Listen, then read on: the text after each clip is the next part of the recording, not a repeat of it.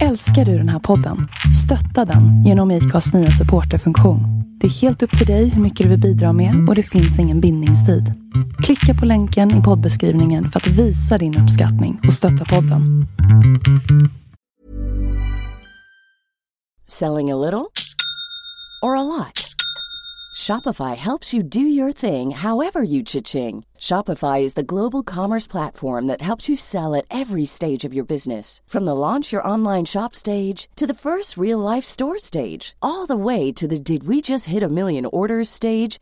Shopify is there to help you grow. Shopify helps you turn browsers into buyers with the internet's best converting checkout. 36% better on average compared to other leading commerce platforms because businesses that grow grow with Shopify. Get a $1 per month trial period at shopify.com/work. shopify.com/work. Planning for your next trip? Elevate your travel style with Quince. Quince has all the jet-setting essentials you'll want for your next getaway, like European linen, premium luggage options, buttery soft Italian leather bags, and so much more. And is all priced at 50 to 80% less than similar brands.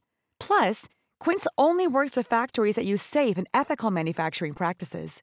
Pack your bags with high-quality essentials you'll be wearing for vacations to come with Quince. Go to quince.com/pack for free shipping and 365-day returns. Alltså det här är ett otroligt spännande avsnitt. Om ni inte kan någonting om syskonforskning så kommer ni bli blown away idag. Jag sitter och snackar med Elisabeth Schönbeck som är beteendevetare och har forskat på det här ganska länge. Hur din placering i syskonskaran påverkar dig. Hur det påverkar dina relationer, ditt jobb, eh, din framgång. Lyssna på det här. Bland alla Robinson-vinnare finns det inte ett enda ensambarn. Inget. Eftersom de har inte lärt sig att samarbeta och dela med sig, så de blir utröstade. Däremot så blir många ensambarn väldigt framgångsrika. Till exempel, bland de 23 första människorna i världen som drog ut i rymden var 21 av dem ensambarn. 21 av dem! Och för de som känner att ni ytterligare vill gräva vidare i det här ämnet så har Elisabeth skrivit en helt fantastisk bok som heter Äldst, yngst eller mittemellan. Den är som att läsa som ett helt horoskop över alla man känner. Man får också en hel del tankar på hur man vill uppfostra sina barn. Vill jag att mitt barn ska bli ett typiskt ensambarn som inte lär sig att samarbeta? Nej, men kanske inte. Nej, men då kan du tänka så här. Alltså läs boken bara. Läs boken.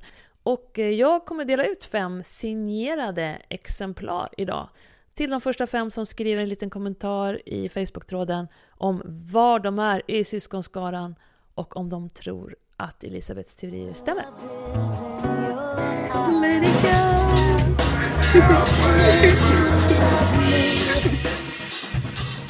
Välkommen! Vad kul att du är här. Tack, jättekul att vara här. Tycker du om semlorna?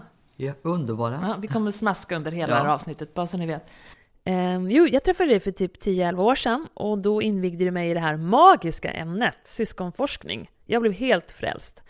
Och efter att vi träffades då så har jag fått två barn, två tjejer, som idag är 13 och 10 år. Ja. Och med den kunskap som jag fick från dig då så har jag och eh, min man ansträngt oss för att de inte ska bli så här typiska ja, men duktiga stora syster eller slarviga ansvarslösa lilla syster.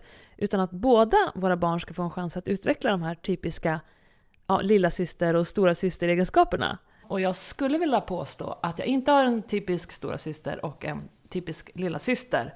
De konkurrerar inte med varandra, de är verkligen bästa vänner, klart de blir förbannade på varandra ibland. Eh, men de har båda två den här mixen av egenskaper, skulle jag vilja påstå. Underbart att höra. Ja. Det gläder mig verkligen. Ja. Folk har inte riktigt koll på, tror jag generellt, vilken enorm påverkan det har på våra liv. Och det här är ju ett jätte, jättepussel. Och det är det som vi ska försöka lägga idag.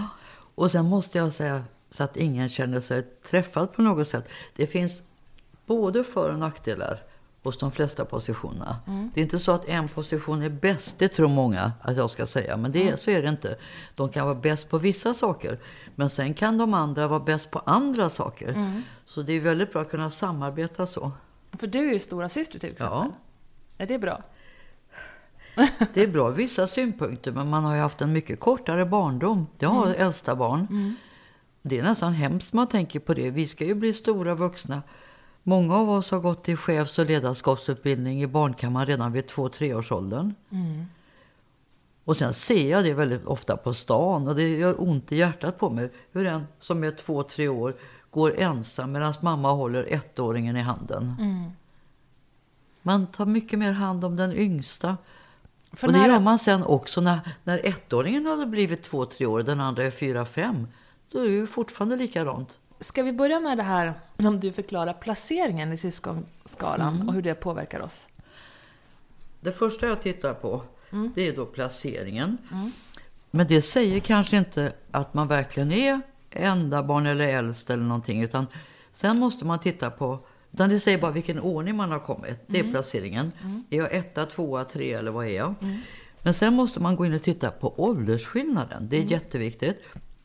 För säga att det är fem, sex, sju år mellan två syskon. Då är det inte äldst och yngst utan då är det två enda barn. Och då kallas det för funktionellt enda barn. Alltså de fungerar som enda barn. Och Varför är det så då? ja, då kan man tycka att det låter konstigt. Jo, därför att en fyraåring går ju inte hem och slår ner en ettåring så ofta. Men han behöver inte, han behöver inte det heller, för ettåringen har inte tagit fyraåringens cykel och kört iväg. De delar inte lördagsgodis på samma sätt om det är stor åldersskillnad. Och de har absolut inte samma förväntningar på sig från mamma och pappa. Så det blir, eh, det blir de här egenskaperna, precis som ett enda barn. Från fyra fem år? Ja, alltså från början när jag lärde mig av amerikanarna, det är de som mest har på med detta, eh, så sa några sex år, men jag har faktiskt gått ner till, jag vågar säga fem. Mm. Fem år? Ja. Om det skiljer fem år emellan så, upp, Ja. så räknas de som enda barn? Ja, sen kan det ju finnas undantag. Det, det finns det mot allt jag säger. Och min egen man, han har fyra år till sin äldre syster. Men nu tycker jag att de har väldigt mycket endabarndrag i sig, båda de två. Kan bero på att deras pappa var tio år yngre än sitt yngsta syskon. Eh, Så att sådana saker inom varje familj kan påverka. Men nu talar vi liksom generellt. Då är det alltså placeringen, det är åldersskillnad. Sen är det könsfördelningen. För att en flicka som har bara bröder, hon blir väldigt annorlunda än en flicka som har bara systrar. Och man kan säga att där kan placeringen vara starkare än könet. Till exempel är alla äldsta barn, oavsett kön, mera manliga i sitt beteende. Mm. Medan alla småsyskon, oavsett kön, är mera feminina i sitt beteende. Så Hillary Clinton, som är stora syster till bröder, hon kan peka med hela handen.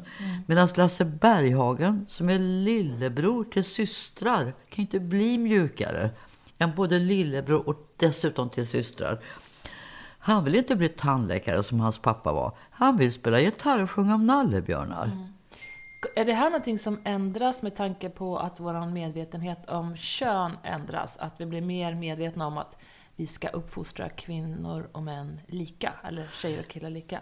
Ja, det blir det nog för jag kan tänka mig att många kvinnor har hållits tillbaka genom tiderna. Ja, men många kvinnor har ju blivit uppfostrade som tidigare att de ska vara ansvarsfulla och lite lugna och lite gulliga. Medans lite ansvarsfulla vara, i hemmet. Ja, och män ska vara beslutsfattande. Men och, inte utåt i samhället utan då kom McCain, amerikanen McCain, han är väl död nu förresten, politikern. Mm.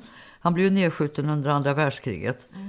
Eh, jag vet inte om, om du känner till honom Nej, bara till namn. Han är ett bra exempel på, för att han nu är ganska, var ju ganska gammal nu när han dog och hans föräldrar var väldigt gamla. Pappan var gammal militär, väldigt konservativ. Och han är inte storebror.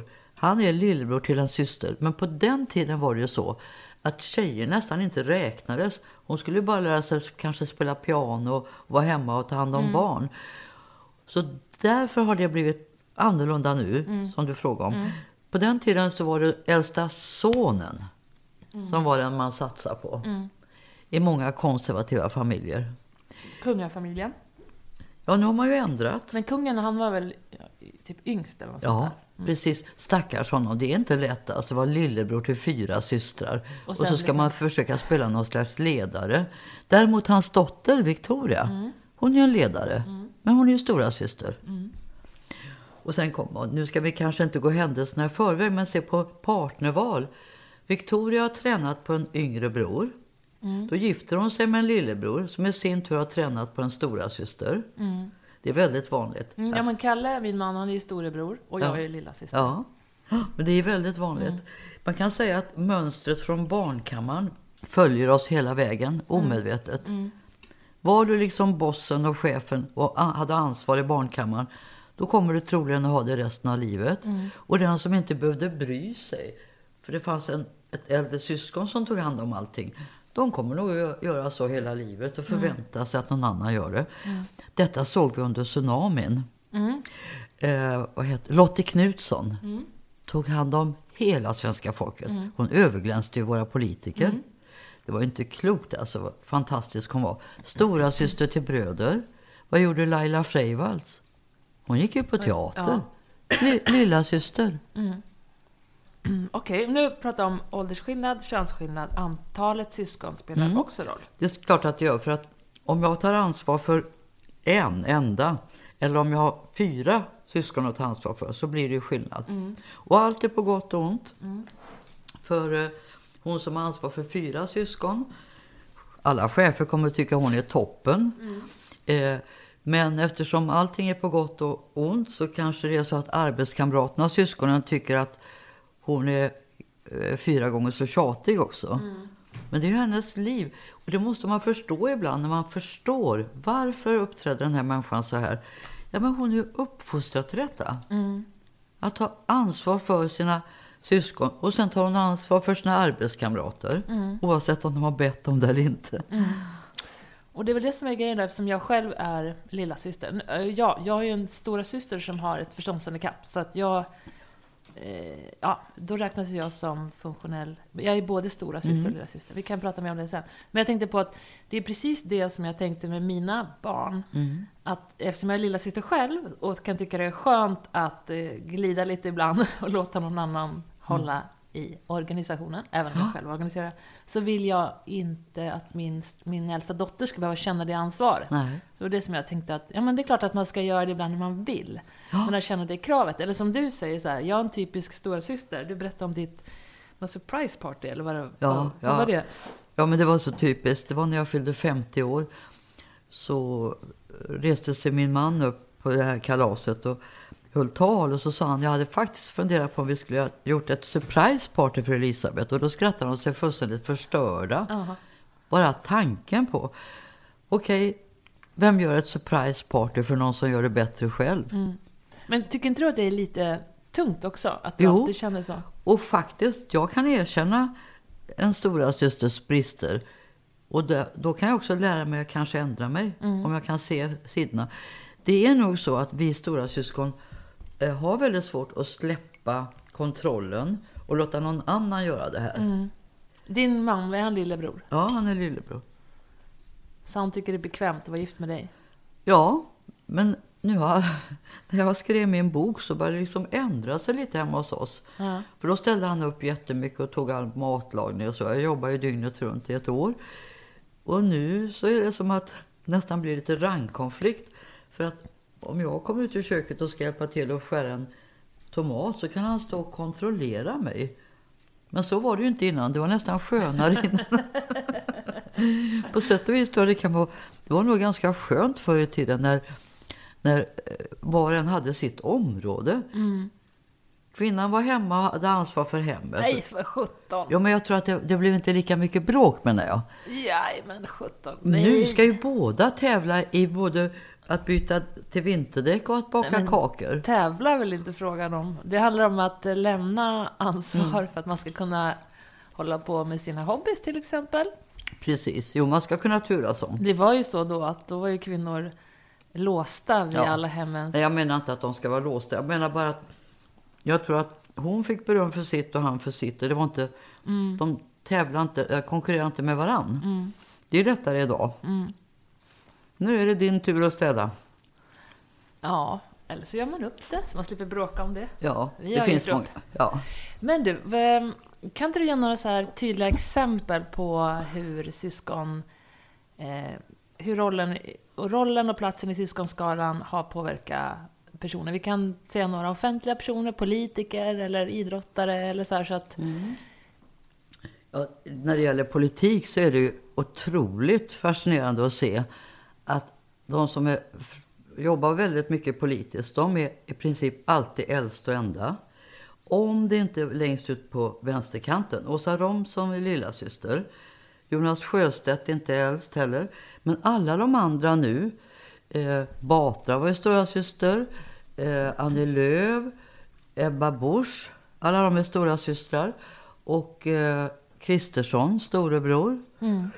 Uh, vilka är det med? Fridolin, han ska väl avgå nu, men han är ett typiskt enda barn tycker jag. Alltså han är ju väldigt lillgammal. Mm. Han är egentligen funktionellt enda barn. Och Björklund enda barn. Anders Borg känns inte som en storebror, eller? Nej, han var ett undantag. Mm. Och det, för att, det är nog för att han är pseudotvilling lillebror.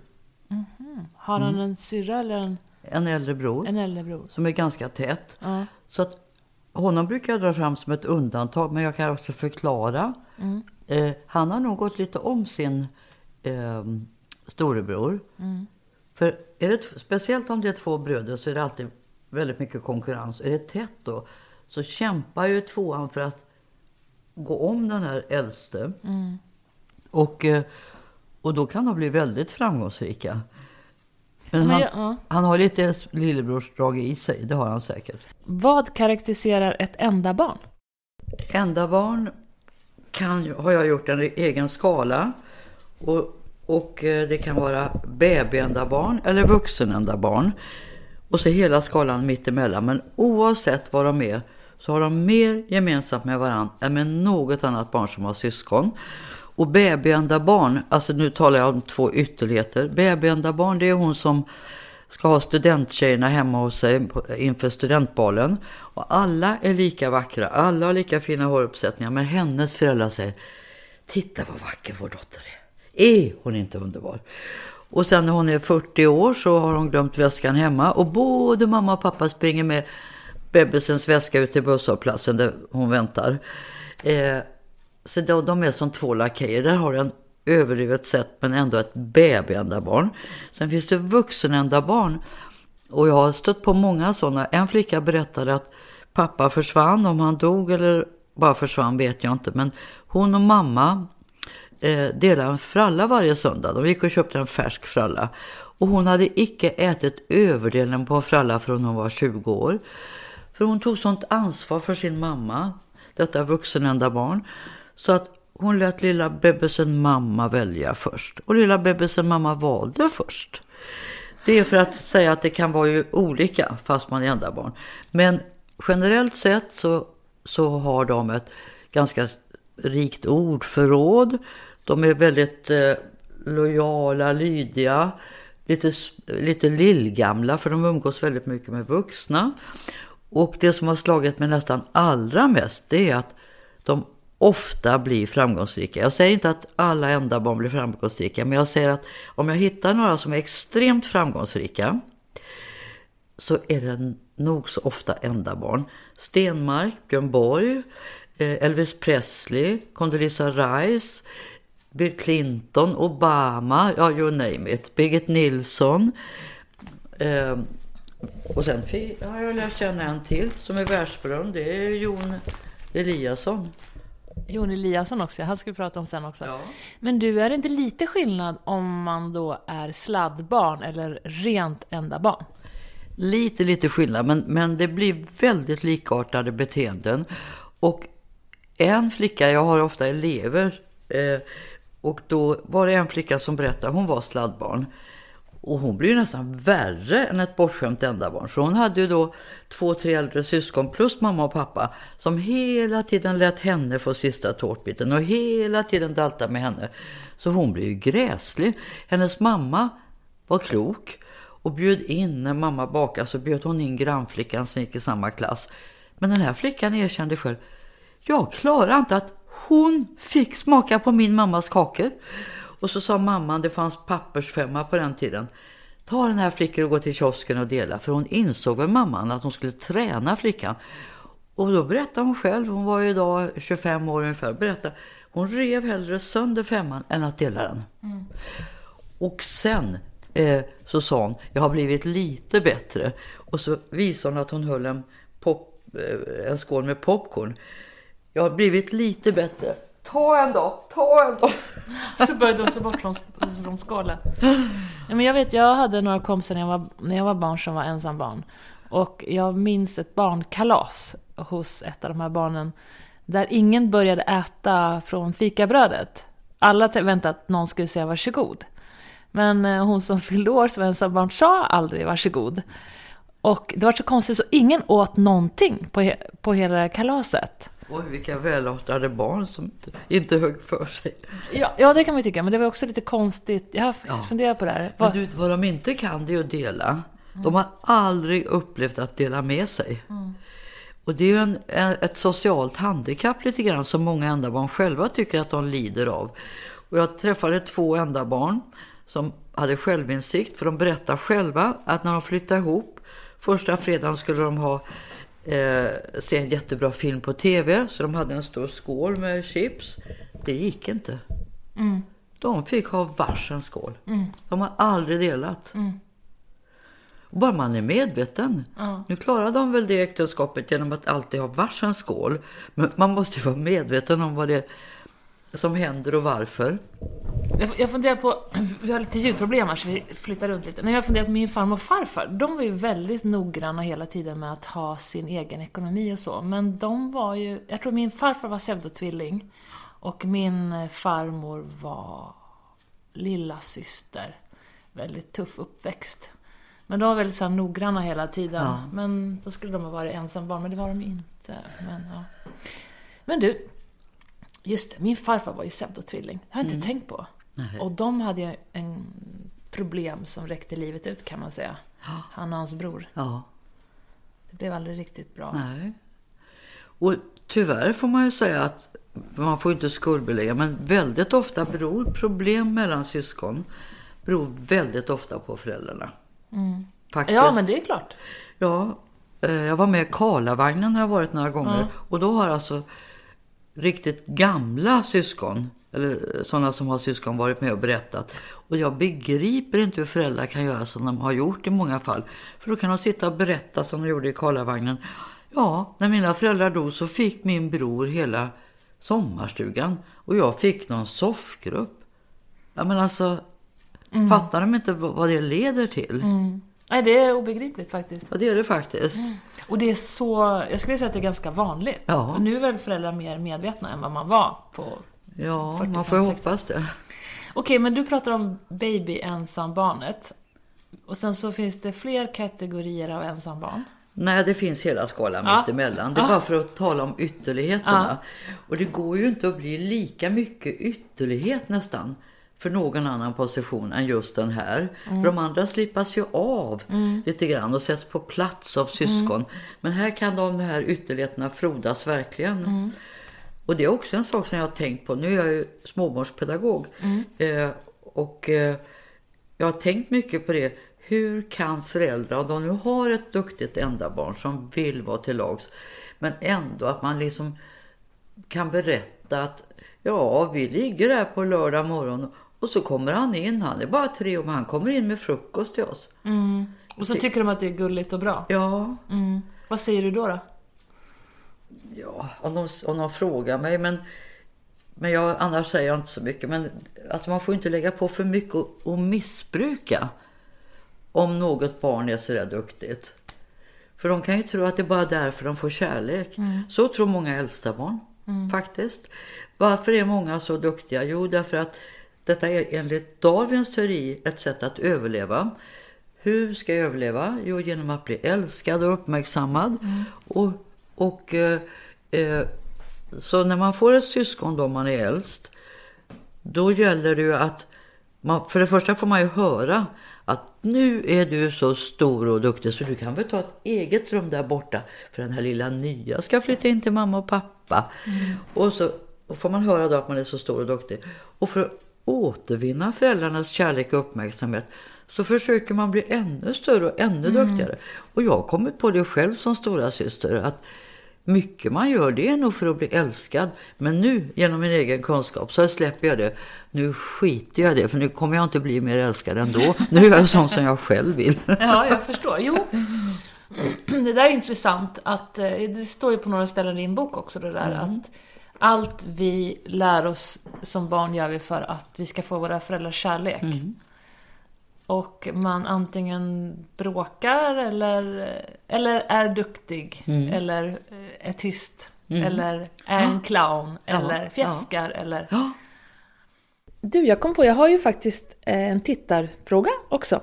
Anna som var här som, eh, hon som var landskapsarkitekt, har en fråga till dig. Det är nämligen så att hon har tre barn och hon var lite bekymrad, eller inte bekymrad, men hon funderade lite på hennes barn i mitten. Ja. Hennes son i mitten, hur hon ska göra för att han inte ska bli det här typiska mellanbarnet. Ja. Och eh, här är hennes familjesituation. Ja. Min familj består av mig och det består av min fru Fia och vi har tre barn. Eh, En 12-årig kille, en 9-årig kille och en tjej som är 6 år. Eh, Jag har mina, min mamma och pappa. Eh, Min mamma är ensambarn och min pappa är storebror, har en fem år yngre bror och en tio år yngre syster som har delvis förståndshandikapp. Min pappa hade också två eh, bröder, storebröder kan man säga, som dog redan som spädbarn och vid två års ålder. Och sen fick farmor och farfar pappa som överlevde. Ehm, det var mina föräldrar. Fias föräldrar är eh, hennes pappa som är en lillebror och har en stora syster som är eh, två år äldre än vad han är. Och Fias mamma är lilla syster i en syskonskara om tre där hon är eh, sex år yngre än hennes alltså, mellansyster och kanske åtta år yngre då än hennes största stora syster. Och du hade en bror? Och jag har en lillebror som eh, är fyra år yngre än vad jag är. Eh, Ja, men då kan jag säga om vi ska tala om mellanbarn. Eh, Det där är tre år och där är tre år. Om vi ska tala om mellanbarn så är det inte så synd om alla mellanbarn som många tror bara för att man är mellanbarn. För det första kanske du inte är ett mellanbarn. Säg nu att det är tre barn och eh, mellan första och andra så är det tre år och sen går det sju år till trean. Då är inte, det är inget mellanbarn då, det är ett småsyskon. Och den sista är ett, ett enda barn. Och, och det, det kan vara så också att den äldsta eh, har fem år till närmaste syskon och så kommer de tvåan och trean rätt tätt. Då är inte tvåan heller något mellanbarn. Utan det är stora syskon. Så det måste man tänka på. Eh, Fast i deras fall så är det väl ett mellanbarn då? Ja, ja det är det. Men för det första så ska det vara ett mellanbarn. Men sen är det, är det så att det här är en lillebror till en bror. Och så har han en syster efter sig. Det är inte så jättejobbigt att vara mellanbarn om det är olika kön. Eh, det som kan vara väldigt jobbigt att vara mellanbarn. Det är eh, till exempel om det är tre flickor. För då får hon i mitten ingen egen identitet. För den stora är mamma och pappas stora duktiga flicka och den lilla mamma och pappas lilla söta flicka. Men vad är hon i mitten? Ja, Men Vad brukar hon bli då? Vad brukar det bli för personer? jag säger inte att det alltid är så, men hon är ändå överrepresenterad bland kvinnliga alkoholister. Så där är jätteviktigt för föräldrar att ta med henne. Eh, och det är inte så att hon ska bli materiellt bortskämd, men hon måste få roller. Eh, så det är jätteviktigt. Då är det känsligt att vara mellanbarn. Men när du säger få roller, vad menar du då?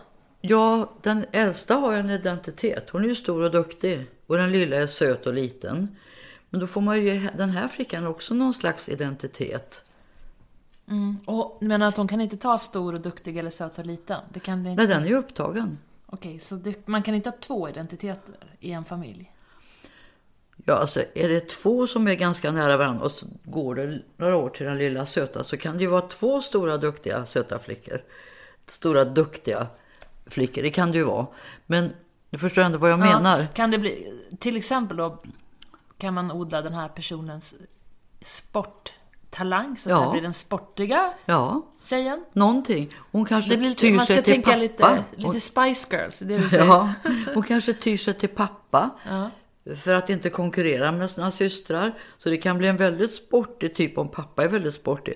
Karin Blixen hade den här situationen. Och eh, det blir ju inte bättre av att mamma klädde flickorna likadant. Nej. Och eh, jag har en bild som du ska få se sen. Hur stora syster sådär ah, förnumst ut som en del stora systrar kan göra.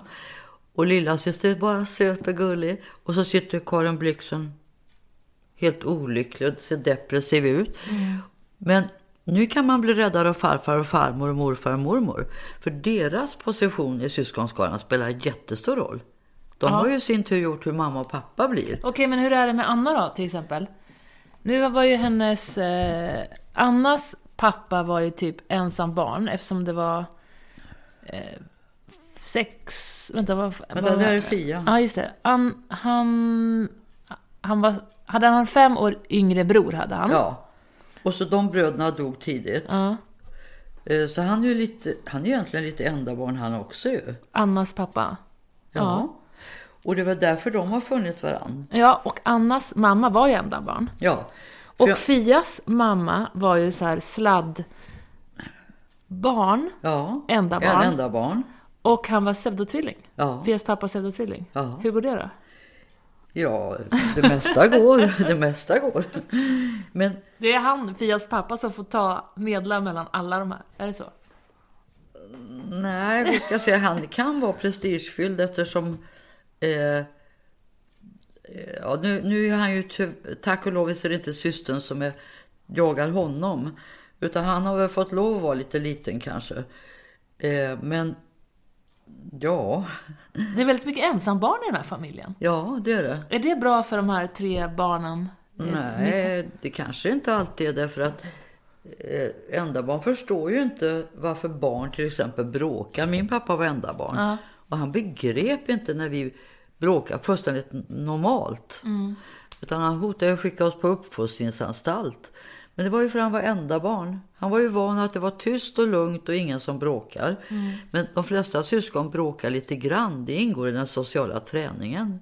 Mm. Ja, Det gör det ju. mm. visst. Det brukar, det brukar jag tänka när, när vi tar våra barns eh, problem och fighter på allvar här hemma. För min mamma har lärt mig att man tränar inför vuxenlivet med sina kompisar och syskon när man är barn. Så därför måste man hjälpa barnen Ja. i de här situationerna. Ja, jo. Och samtidigt får de lära sig reda ut lite själva. Ja. Enda gången eh, som eh, man får ingripa det är om man ser, vilket en del föräldrar inte ser, utan de tror att det är normalt bråk, att det börjar bli någon slags mobbing mot ett syskon. Då får man ju ingripa. Men annars så måste de lära sig att bli lite nedtryckta. Och, och det är ju det enda barnet aldrig får lära sig, att bli retat. Vilket gör när de kommer ut på en arbetsplats och någon skojar med dem så är det ju jättesynd om dem för de tar otroligt illa vid sig. Det är ju det är faktiskt ett handikapp i livet. Ja, det är det. Ja, Men eh, okej då, jag har ju medlat svinmycket mellan mina barn. Då kanske jag gjort det för mycket då. nej, nu verkar de ju väldigt harmoniska och så. Jo, det är de. Eh, Och gillar varann och kompletterar varann. Så jag tycker det låter ju som väldigt perfekt. ja, det låter så perfekt. Ja. Nej, men eh, det kan ju vara väldigt spratigt här hemma ibland. Alltså, man kan bli tokig på att allting ska redas ut. Och det kan jag ju Ja. ta på mig skulden för att det har Ja. jag Ja, börjat med. ja. Men eh, samtidigt så blir de ju bra på att argumentera för sin sak. Ja. Och det skadar ju inte. Nej. Nu glömde jag tappa vid tråden Nej, här men någonstans. frågan var ju kring mellansonen där. Du, Ja, just det, det var blom- så. Men då sa du att det kanske inte var så farligt att han kanske Nej, inte tog så mycket plats. Alltså, det, det är mycket, mycket värre. Och det säger väl saken i sig. Om det till exempel är tre flickor. Mm.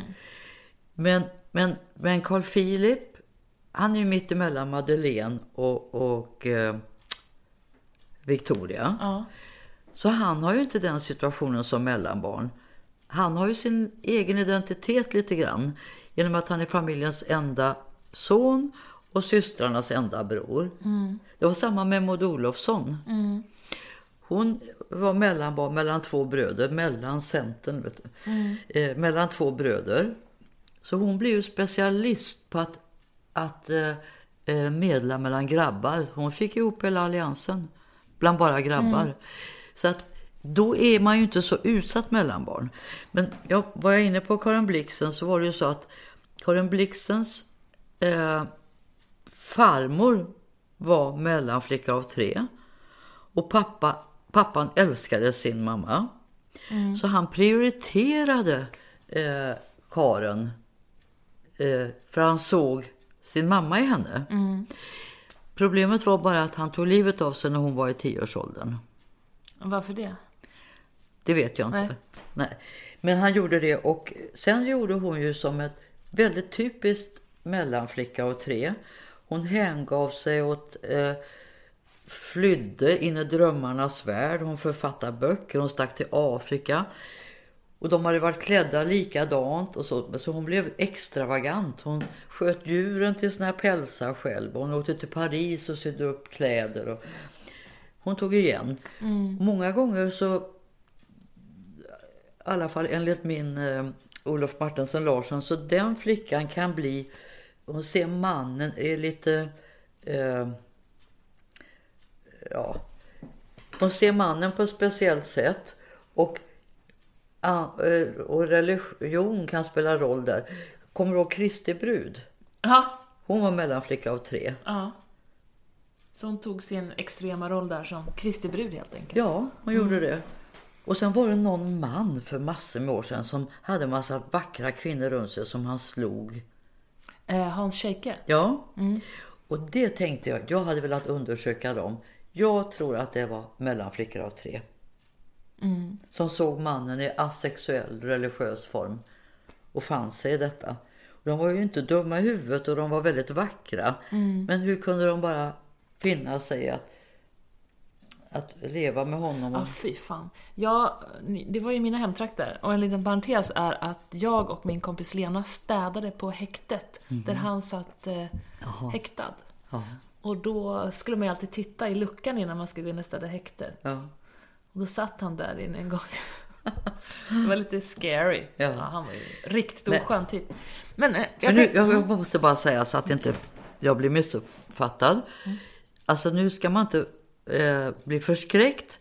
För det kan också bli så här att mellanflickan av tre kämpar som ett djur för att synas där i mitten. Carolina Klüft syns numera mycket mer än sina systrar.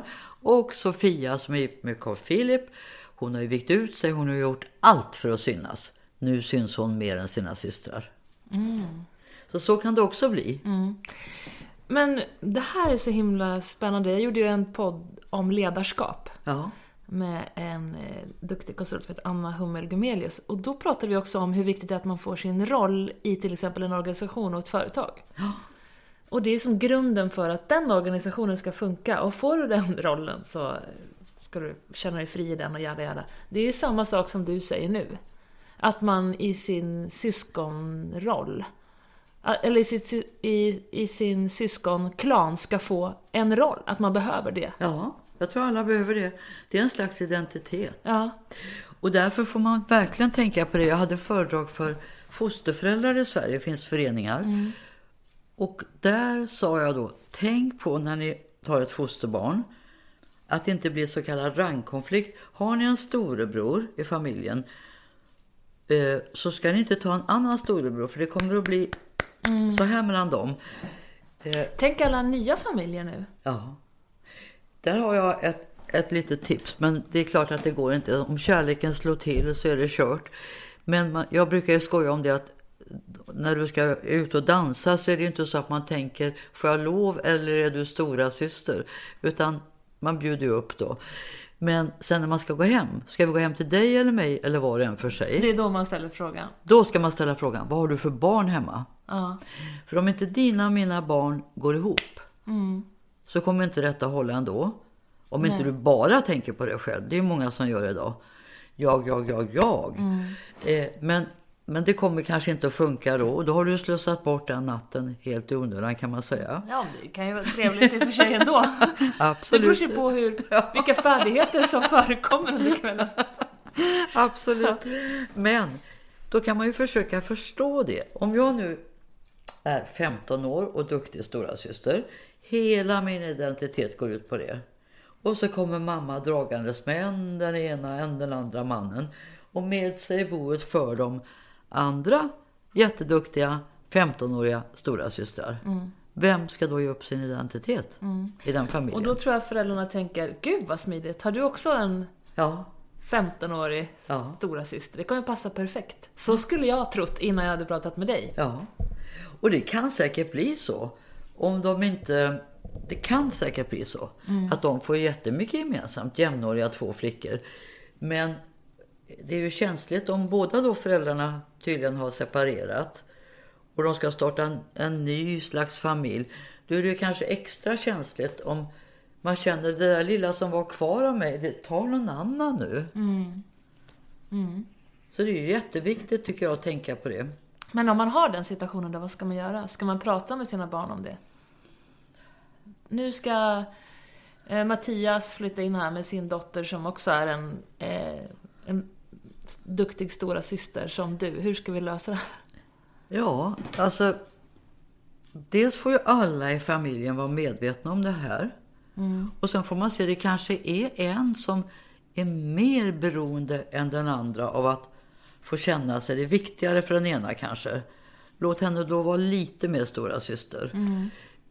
För sånt där hör man ju faktiskt ganska ofta. Konflikter mellan nya familjer som flyttar ihop och så kan föräldrarna inte identifiera vad det är som inte stämmer, Nej. vad det är som inte funkar. För Nej. alla är ganska sköna och trevliga var och en för sig. Precis. Och något barn börjar stänga in sig Ja. och hela den grejen. Det är ju så mycket processer vid skilsmässor och flytta ihop igen och så. Jo. Så att, men, men det här är ju en viktig del alltså. Mm. Att man inte får glömma eh, glömmas bort helt enkelt. Mm. För att det kommer in någon annan. Och där kommer en sak som inte har med, riktigt med det att göra. Men som jag har reagerat över. Eh, några som vi känner till. Två familjer som umgicks. Och helt plötsligt bytte de partner. I alla fall den ena mannen gick till den andras hustru. Och när, då tyckte de att de skulle ha sina lediga helger. Det har ju ingen som har barn var, varannan helg ledigt. Men så att de helger de tog hem barnen. Då kom de här pojkarna och ville träffa sin pappa. Och längtade jättemycket. Men då var han ju så upptagen att fjäska in sig hos sin nya fru och ägna sig åt hennes barn. För de kom samtidigt. Det kanske inte är så smart. Nej. För då, de, de som behöver så extremt mycket uppmärksamhet när de kommer då bara varannan helg i bästa fall. Och då, då är det den andra, alltså det blir too much. Jag, tror inte det, jag tror inte det går alltså. Jag tror det är jättesvårt att lyckas med det. Jag hade så här, är det lätt så är det rätt. Alltså gällande relationer generellt sett. Ja. Och det där låter ju inte som att det är lätt. Nej, nej. Nej, det låter inte lätt. Och därför tycker kanske det är klokt, det ska inte jag lägga mig i, men kanske det är klokt när några träffar varann. Att de låter det gå ett tag. Att inte bara dundra in. Så fort pappa flyttat ut så flyttar han in. Alltså, Men du, eh, det här med pseudotvillingar. Ja, vi pratade om det förut, men jag Ja. klipper bort det. Så vi börjar om och Ja. säger så här. Det här med pseudotvillingar. Vad är det som gör att det är en sån komplicerad relation? Ja, om man ska vara lite konkret och tråkig så kan man säga att ett barn är egentligen inte färdig med sin separationsfas och sin individuationsfas förrän de är ungefär tre år. Och då blir de lite självständiga och har byggt upp förhoppningsvis mycket kärlek och trygghet inom sig. Men är man kanske bara ett år och helt plötsligt får syskon. Ja, precis. Är det ett till ett och ett halvt som man... Ja, Ja. Ja, det finns ju de där det nästan bara är ett år. Alltså Ja. mamma blir gravid nästan direkt. Då kan ju det vara lite jobbigt för då är du ju liksom inte flygfärdig. Utan du behöver fortfarande hjälp. Men helt plötsligt då så har ju inte mamma och pappa tid. För de har fått en ny unge att lära flyga. Och det är väldigt grymt mot det äldsta barnet. ja, för rent så här, de här två faserna som du pratade om. Mm. Separationsfasen, individualiseringsfasen. Individuation. individuationsfasen. Ja, Det är i princip att du ska bli mentalt och psykologiskt redo för att eh, släppa dina föräldrars händer i princip och Ja. börja söka dig mer utåt själv. Så kan man säga. Ja. Och de intervjuade kvinnor på Nya, Nugi, Nya Guinea en gång. Och det var så klockrent. För då frågar man dem, när skaffar ni andra barnet? Och då svarar de som världens naturligaste sak. Ja, men inte förrän det äldsta barnet kan hämta sin sötpotatis själv. Men vi tänker ju inte så. Utan tvärtom så, så tror jag det är politiskt styrt att man belönar föräldrarna med högre mammapeng om de skaffar sina barn för tätt. Det är ju Det är jätteknepigt. hemskt alltså. Jag blir så, jag blir, Ja, fan jag blir så här Ja. när jag tänker på det. Jag säger det högt. Jag undrar, var kommer den? Vet du vad det är? Nej. Det är ju ren politik. Det är för att få in så mycket skattepengar som möjligt. Ut med kvinnorna så fort som möjligt i förvärvslivet. Är det? Ja. Men det blir inte så ekonomiskt, samhällsekonomiskt i längden om barnen inte mår bra. Om barn som Nej, inte mår bra det tänker de inte på. Nej, ekonomi ska man ju tänka kortsiktigt på. Ja visst, de tänker för stunden. Mm. Och, eh, men om man nu har fött sina barn så där tätt så kan man ju tänka lite på hur man agerar. Mm. Och då är det väldigt viktigt att inte slänga ner ettan på golvet utan sätta upp honom på skötbordet och så byt på tvåan och så håller du som danskarna lärde mig, fackligt möte med ettan. Han får inte känna sig nedkastad. Han får gå ner när han själv vill. Och jag säger, det behöver inte vara orolig. Han kommer att gå ner i god tid före konfirmationen. Så att det är ingen risk. Och det, det är ingen skillnad på tjejer och killar där. Nu säger du han, men det är inte skillnad på om det är Nej, tjejer som nej, är pseudotvillingar nej. eller killar som pseudo. Det är ju, om vi säger att barnen föds rätt tätt så är det lite värre om pojken är äldst och flickan kommer sen. För flickor utvecklas ett till två år tidigare och snabbare. Och så är hon ju så liten. Och så får hon så mycket beröm för att hon kan göra minst nästan lika mycket som storebror. Så jag känner den typen, de kan bli äckligt självgoda för de har fått så mycket beröm för de är så fantastiska. Men stackars storebror, som föräldrarna tänker ju inte på detta utan han ska vara den stora killen och kunna allt. Och då kanske de till och med säger så här till honom. Men kan du inte detta? Titta på din lilla syster. Och då kan du förstå. Där börjar man krossa hans självförtroende för resten av livet. Jo, jag, för det vet jag vi pratade om sist, att det fanns någon överväldigande statistik på att de här killarna som är pseudotvillingar och storebröder Mm. mår riktigt dåligt. Jag, jag, jag vet inte om det var du eller om han, vad heter han, dansken? Vad heter han? Olof Martinsson. Olof. Martinsson som Ja, pratade om att det var upp mot 30% som hade försökt begå självmord. Det är en jättejobbig situation. Ja. Och så blir för det första få så jäkla mycket krav på sig som man inte kan leva upp till. Och sen som, som att vara så liten och ändå få dem. ja. Och vilja sitta i knä Ja, och få sagan läst för sig. Och så får man inte det. Nej. Så att nej usch, jag tycker det är hemskt när jag ser det på stan. Jag ser ju ofta sådana här eh, scener framför mig på stan. Det var inte länge sedan jag gick förbi en gata nära mig och en mamma kommer ut med två små pojkar väldigt tätt. De skulle väl till dagis. Och hon bär lillebror. Och han har skorna ordentligt knutna och jackan är på och ryggsäcken är färdig. Och efter kommer en som släpar ryggsäcken i backen och jackan hänger och skorna är inte knutna. Och så skriker hon, nu får du skynda dig lite.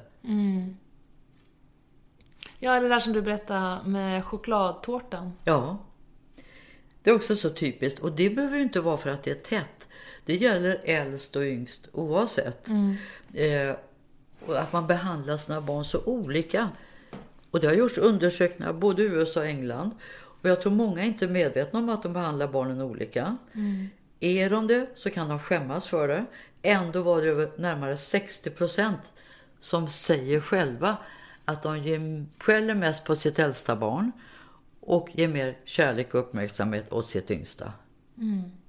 Och detta känner ju äldsta barnet på sig och försöker bli ännu duktigare. Du vet, många 60-70-åringar försöker fortfarande, fast pappa är begravd, visa hur duktiga de är för att få lite kärlek äntligen. Men, men eh, så är det ju att, Det är sorgligt. ja det är sorgligt. Eh, jag, tänker på min mamma och hennes bror, de har ju inte så speciellt bra kontakt. Och då var det som så att eh, min... Hon var väl lilla syster Ja, hon är lilla syster Ja. Och han var storebror. Jag tror det skiljer... Kan det skilja? Två, tre år. Men det var nog ganska mycket så att min bror fick alla... Hennes bror fick alla förväntningar på sig. Ja. Min mormor och morfar var ju ganska gamla när de fick barn. Ja. Och så fick de en son först och då skulle han vet, lyckas med allting. Ja, precis. Och han har ju gjort en fantastisk karriär och hela den biten. Man är Eh, inte lycklig inuti. Nej. Nej. Och min mamma däremot är ju väldigt nöjd och glad. Hon har inte gjort någon karriär så, förutom Mm. Nej. att hon är Men hon blev väl älskad ändå? Vad sa du? Hon blev väl älskad ändå? Hon blev älskad och hon, hon har ju sagt också att hon fick alltid höra att hon var så himla bra. Och min mamma är helt underbar. Hon kan ta på sig kläder ibland så kanske liksom nästan inte ens passar. Hon bara, men titta vad snyggt det är! Så här. Och det är ett under av positivt tänkande. Och eh, det är inte min Men hon fick nog sätt. inte så mycket kritik som barn.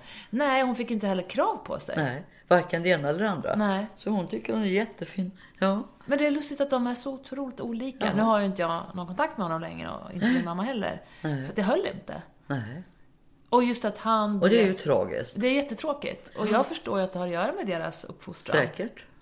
Hon blev väl lite gullig upp och lite favoriserad och han hade jättekrav. Ja, så kanske han blev favoriserad när det gäller prestationer Ja. och familjenamnet och det där. Ja. Nej, men det är synd när syskon tappar kontakten. Ja. Bröderna Lok skrev ju en pjäs som jag var och såg förstås. Mm. Som hette Får man göra slut med sitt syskon? Vad handlar den om då? Ja, det handlar om de två. Mm. Hur de var så otroligt olika. De hade lekt jättebra som barn. Pappan fick nya bra jobb så de flyttade mycket som små barn. Både i USA och lite överallt. Jag tror de kommer från Estland från början. Mm. Men, eh, och då hade de ju bara varandra. Och de lekte och de fiskade och de visade bilder på det och sånt. Men sen blev de ju väldigt olika. Typiskt stora syster, eller storebror och lillebror. Mm. Och, och ehm, Martin heter han väl? Nej, Jag kan inte dem. Christian, Christian heter, heter den äldsta. Han är typiskt storebror. Christian Luuk, han som är programledare. Ja, han är ju äldst. Och Men nu håller han på med underhållning. Det är ju småsyskon. ja, ja. Fast i och för sig, han är en ansvarsfull Ja, underhållare. ja, precis. Det skulle jag också På kunna vara. spåret Ja, och ja, precis. Och det är ju ganska kravfullt att det är rätt och allting. Nej, men han har gått på Handels. Det är en väldigt avancerad utbildning. Han är kortklippt, han har ofta kavaj. Och hans lillebror är tvärtom. Så de var ju helt tvärtom. Så de var ju så nära För de hade så olika värderingar så de var så nära att bryta för gott med varann. Och därför hette pjäsen Får man göra slut med sitt syskon? Men det var det som jag tyckte var bäst i den här pjäsen. Det var att de kom fram till nej, gör inte det. Vi har bara, de i alla fall, har ju bara ett syskon. Ja, det tycker jag låter också fint. Sen så kan jag verkligen tycka att eh, har man inte så nära relationer och Nej. så vad fan. Nej, Jag menar, det, nej, man behöver inte umgås dagligen. Men är man syskon så kanske man kan... eh, men man hör av sig att, till jul och födelsedagar och lite så. ja, Så någon ensam stackars människa får känna kanske att ingen bryr sig om mig. Oj, där kommer i alla fall ett födelsedagskort från min syster. ja visst, Det är med. viktigt. Det är viktigt Men jag. på tal om det här, för det tänk, började jag också fundera på när vi träffades förra gången. Det, man läser artiklar och böcker och hör om syskon som tappar kontakten och som inte gillar varandra som vuxna. Och bland mina vänner, var och varannan har ju föräldrar som på olika sätt har problem med sina respektive, respektive syskon. Och då tänker jag att själv har jag och Kalle ansträngt oss jättemycket för att våra barn ska ha en bra relation. Jättebra att ni gör det. Och vi har verkligen ansträngt oss. Har de ett, en konflikt, då, då, som jag sa, då sitter vi och medlar. Så först får Lotta prata, sen får Tina prata, sen får Lotta prata. Tills de har sagt allting. Och sen så försöker jag och Kalle ja, men komma in med lite goda råd, kan vi tänka så här. Och sen så säger vi ofta, som en ren så här, påtryckning, ditt syskon är det finaste du har, den ska du ha med dig hela livet. Är det någon relation du ska vara rädd om, så är det ditt syskon. Exakt. Och skvallrar de på varandra eller taskar mot varandra, då tar vi det på jätte, jättestort allvar. Ja. Och det har till och med varit som så att vi har, jag vet jag gick med Lotta till skolan och då var Tina fortfarande kvar på dagis. Och så kom, hade de redigt ut en konflikt och sen så kom vi till skolan och så säger Lotta, mamma det känns ändå inte riktigt bra. Jag bara, men ska vi gå tillbaka till dagis och krama Tina? Ja. Ja, då gick vi tillbaka. Och så tog det liksom en halvtimme till och Lotta kom för sent och så. Så, så på så stort allvar har vi tagit det. Ja, men det är jättebra. Ja, men Och det måste redas ut nu i denna stund. För det är det som är felet. Och jag har flera vänner som är systrar med varann. Och ibland ska jag lyssna på den ena, ibland ska jag lyssna på den andra. Och jag står någonstans mitt emellan men jag vill inte lägga mig i. Men alltså det går inte. Så kan de vara jättekompisar och säga åh det är så roligt nu umgås vi igen. Och så går det några veckor och så är det samma sak igen. Och då är det, jag är övertygad om att det har hänt saker under uppväxten i barndomen som aldrig har blivit utrett. Och det går inte då, för det är så, alla har taggarna utåt, det behövs ingenting förrän det är igång igen. Nej, och det här begreppet syskonkärlek som Ja. jag blir så förbannad på. Att man, ah, syskonkärlek, så ska man inte ta det på allvar. Utan man ska bara vifta bort ett bråk för att det är mellan syskon. Nej, det Nej, tycker men inte det, jag. nej, när du säger begreppet syskonkärlek Ja, ja. så menar man ju såhär, ja men Syskonkärlek, det innefattar massor med bråk. Så, så ska det bara vara. Ja. Ste Martin Stenmarks pjäs hette ehm, Syskonkärlek, räkna med bråk. Ja.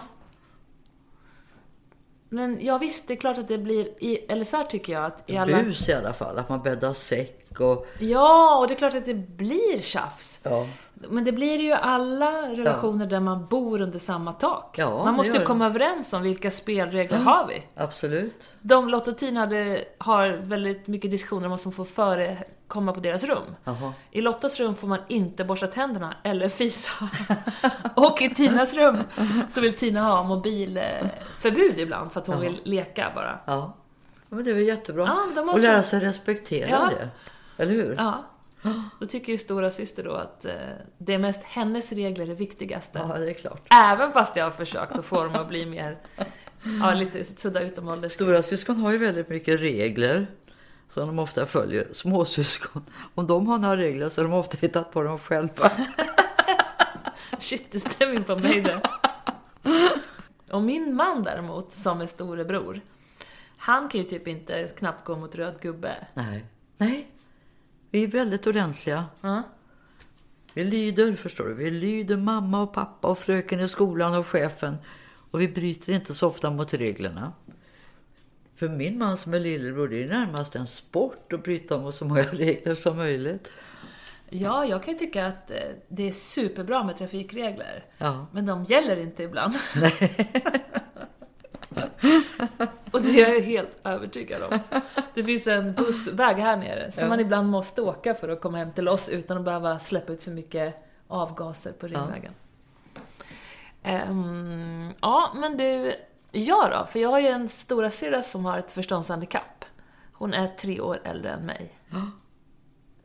Ja, så att jag ser ju inte dig som en lilla syster 100 procent. Nej. Utan du har ju fått ta ansvar. Och ibland kanske trösta mamma och pappa och ställa upp för att de blir trötta och, och rädda vad som ska hända stora systern. Mm. Uh, ja. Ja, vilket gör att du blir, går om henne och tar och blir stora syster över henne. Mm. Hon är en väldigt redig och duktig och ordningsam person Ja. som har koll och håller tider och... Men ändå. Och, och man kan också säga att du kanske blir som ett slags ändabarn. För en definition på ändabarn, det är det jag sa tidigare att om man inte delar föräldrarnas förväntningar, det gör ju inte ni två. Nej, absolut Nej. inte. Så att jag skulle vilja se det. Jag hade faktiskt en kollega som jag skrivit om i min bok. Du får jättegärna flytta lite närmare om Ja, det. Eftersom... hon, hon eh, eh, också lilla syster med en äldre sjuk stora syster. Och jag har nästan aldrig träffat någon så ansvarstagande, pålitlig och bra på alla sätt och vis ändabarn som hon. Hon blev ett ändabarn. Och hon, jag vet att hon sa till sina föräldrar, för de oroade sig jättemycket vad som skulle hända med den här sjuka stora systern när de dog. Och då sa hon så här, ja ni behöver inte oroa er, jag ska ta hand om henne. Bara ni inte kräver att jag ska älska henne också, för hon har tagit min barndom. Mm, ja, det är tungt. Jag har ju haft en väldigt fin uppväxt med min familj, men jag har ju tagit jättemycket ansvar. Ja, Och jag har ju gått in i väggen. Och jag har gått i terapi och jag har upptäckt att jag är en sån som ska göra allt. Duktig flicka, men, men samtidigt... Eh, jag är ju inte sådär stora syster duktig flicka. Nej. Jag är tidsoptimist och tappar bort saker och sådana här saker. Men jag ska göra allt. Ja. Och jag ska leverera allt. Jag förstår att jag har en roll mot mina föräldrar. Att jag ska både stå för underhållningen och för ja, någon karriär och sport och bra familj och kompisar och På allting. något sätt så ska väl du också ersätta den biten som din syster inte Ja. kan ta. Det känner jag. Ja. Och det är ju tungt. Ja, det är ju tungt. Ja. Nu har jag sagt gått i terapi, då har jag kunnat släppa typ 90% av det tunga. Jag visste inte ens att jag gick och bar på så mycket tungt innan jag gick i terapi för att jag har väl blivit så van av att så här är det liksom. Och sen finns det en annan situation också att Cecilia, min syrra som är så världens finaste, hon har ju ändå på något sätt ägt alla problem. Alltså all eh, sorg och syndom och ilska Ja. och så. Så det har ju jag lärt mig att mina, min sorg och min ledsamhet och min ilska, den kanske inte är lika mycket värd. Eller? Nej. Och det är den ju på ett sätt inte, för att jag klarar mig ju väldigt mycket bättre än vad hon gör i livet. Och då kan man ju se, där kom det rättvisan tillbaka då kan man ju säga. Ja. Att du fick det i alla fall. ja, jo, men gud, jag är väldigt nöjd med mitt liv. Ja. Och det är ju så. Ja. Ehm, och sen så är det ju väldigt fint att bli född in i en sån tacksamhet som jag har blivit. För jag förstår att jag ska vara tacksam.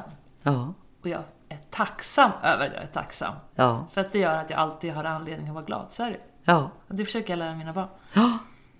Ja men det är väl en bra egenskap. Mm. Jättebra. Hur är det om man har föräldrar som har någon form av om, alkohol, alkoholiserade föräldrar till exempel? Var, hur påverkar det? Det påverkar Syskon. jättemycket. Ja. Eh, då får ju du ta väldigt mycket ansvar och det blir ju oftast den äldsta. Mm. Som får ta extra mycket ansvar då. Eh, så det är ju tufft. Det är jättetufft. Gäller de här syskonreglerna då fortfarande? Ja, det gör de ju. Mm. Eh, men där kanske även tvåan eller trean, om det finns tre då, också får ta Mm. ovanligt mycket ansvar. Så då kanske inte bara ettan, utan de andra känner på sig att om mamma och pappa ligger avdäckade på soffan, då får vi hjälpas åt. Mm. Så då, då blir de säkert lite duktigare allihopa. Jag var på ett hem för kvinnliga narkomaner i Skåne. Och det var ett ex experimenthem så tillvida att de fick ha sina barn där. Och så fick de träna på att på morgonen ge dem frukost och ta dem till ett dagis som låg där på området. Och jag höll föredrag för dem och de var ju så inkännande, de här kvinnliga narkomanerna. Vänta, de bodde där med sina barn? Ja, och, och, och de, barnen var ju inte med när jag höll föredrag, men de var så inkännande. Jag fick så här lite näsdropp och le, började leta efter någon näsduk. Du, de, två, tre stycken sprang ut på toaletten och kom springande med toalettpapper. Och sen pratade vi jättemycket, de fick höra om allt detta. Och många gånger var det faktiskt, jag kommer inte ihåg statistiskt nu, men förhållandevis många gånger så var det så intressant, tyckte de också, att men var står jag i syskonskaran? För då kanske det var ett äldsta barn. Men så orkar mamma och pappa inte med henne så hon fick flytta till farmor. Där var hon helt plötsligt enda barn. Och sen kanske hon kom i en fosterfamilj, där var hon tredje barn. Alltså det var Sån mix. väldigt mix.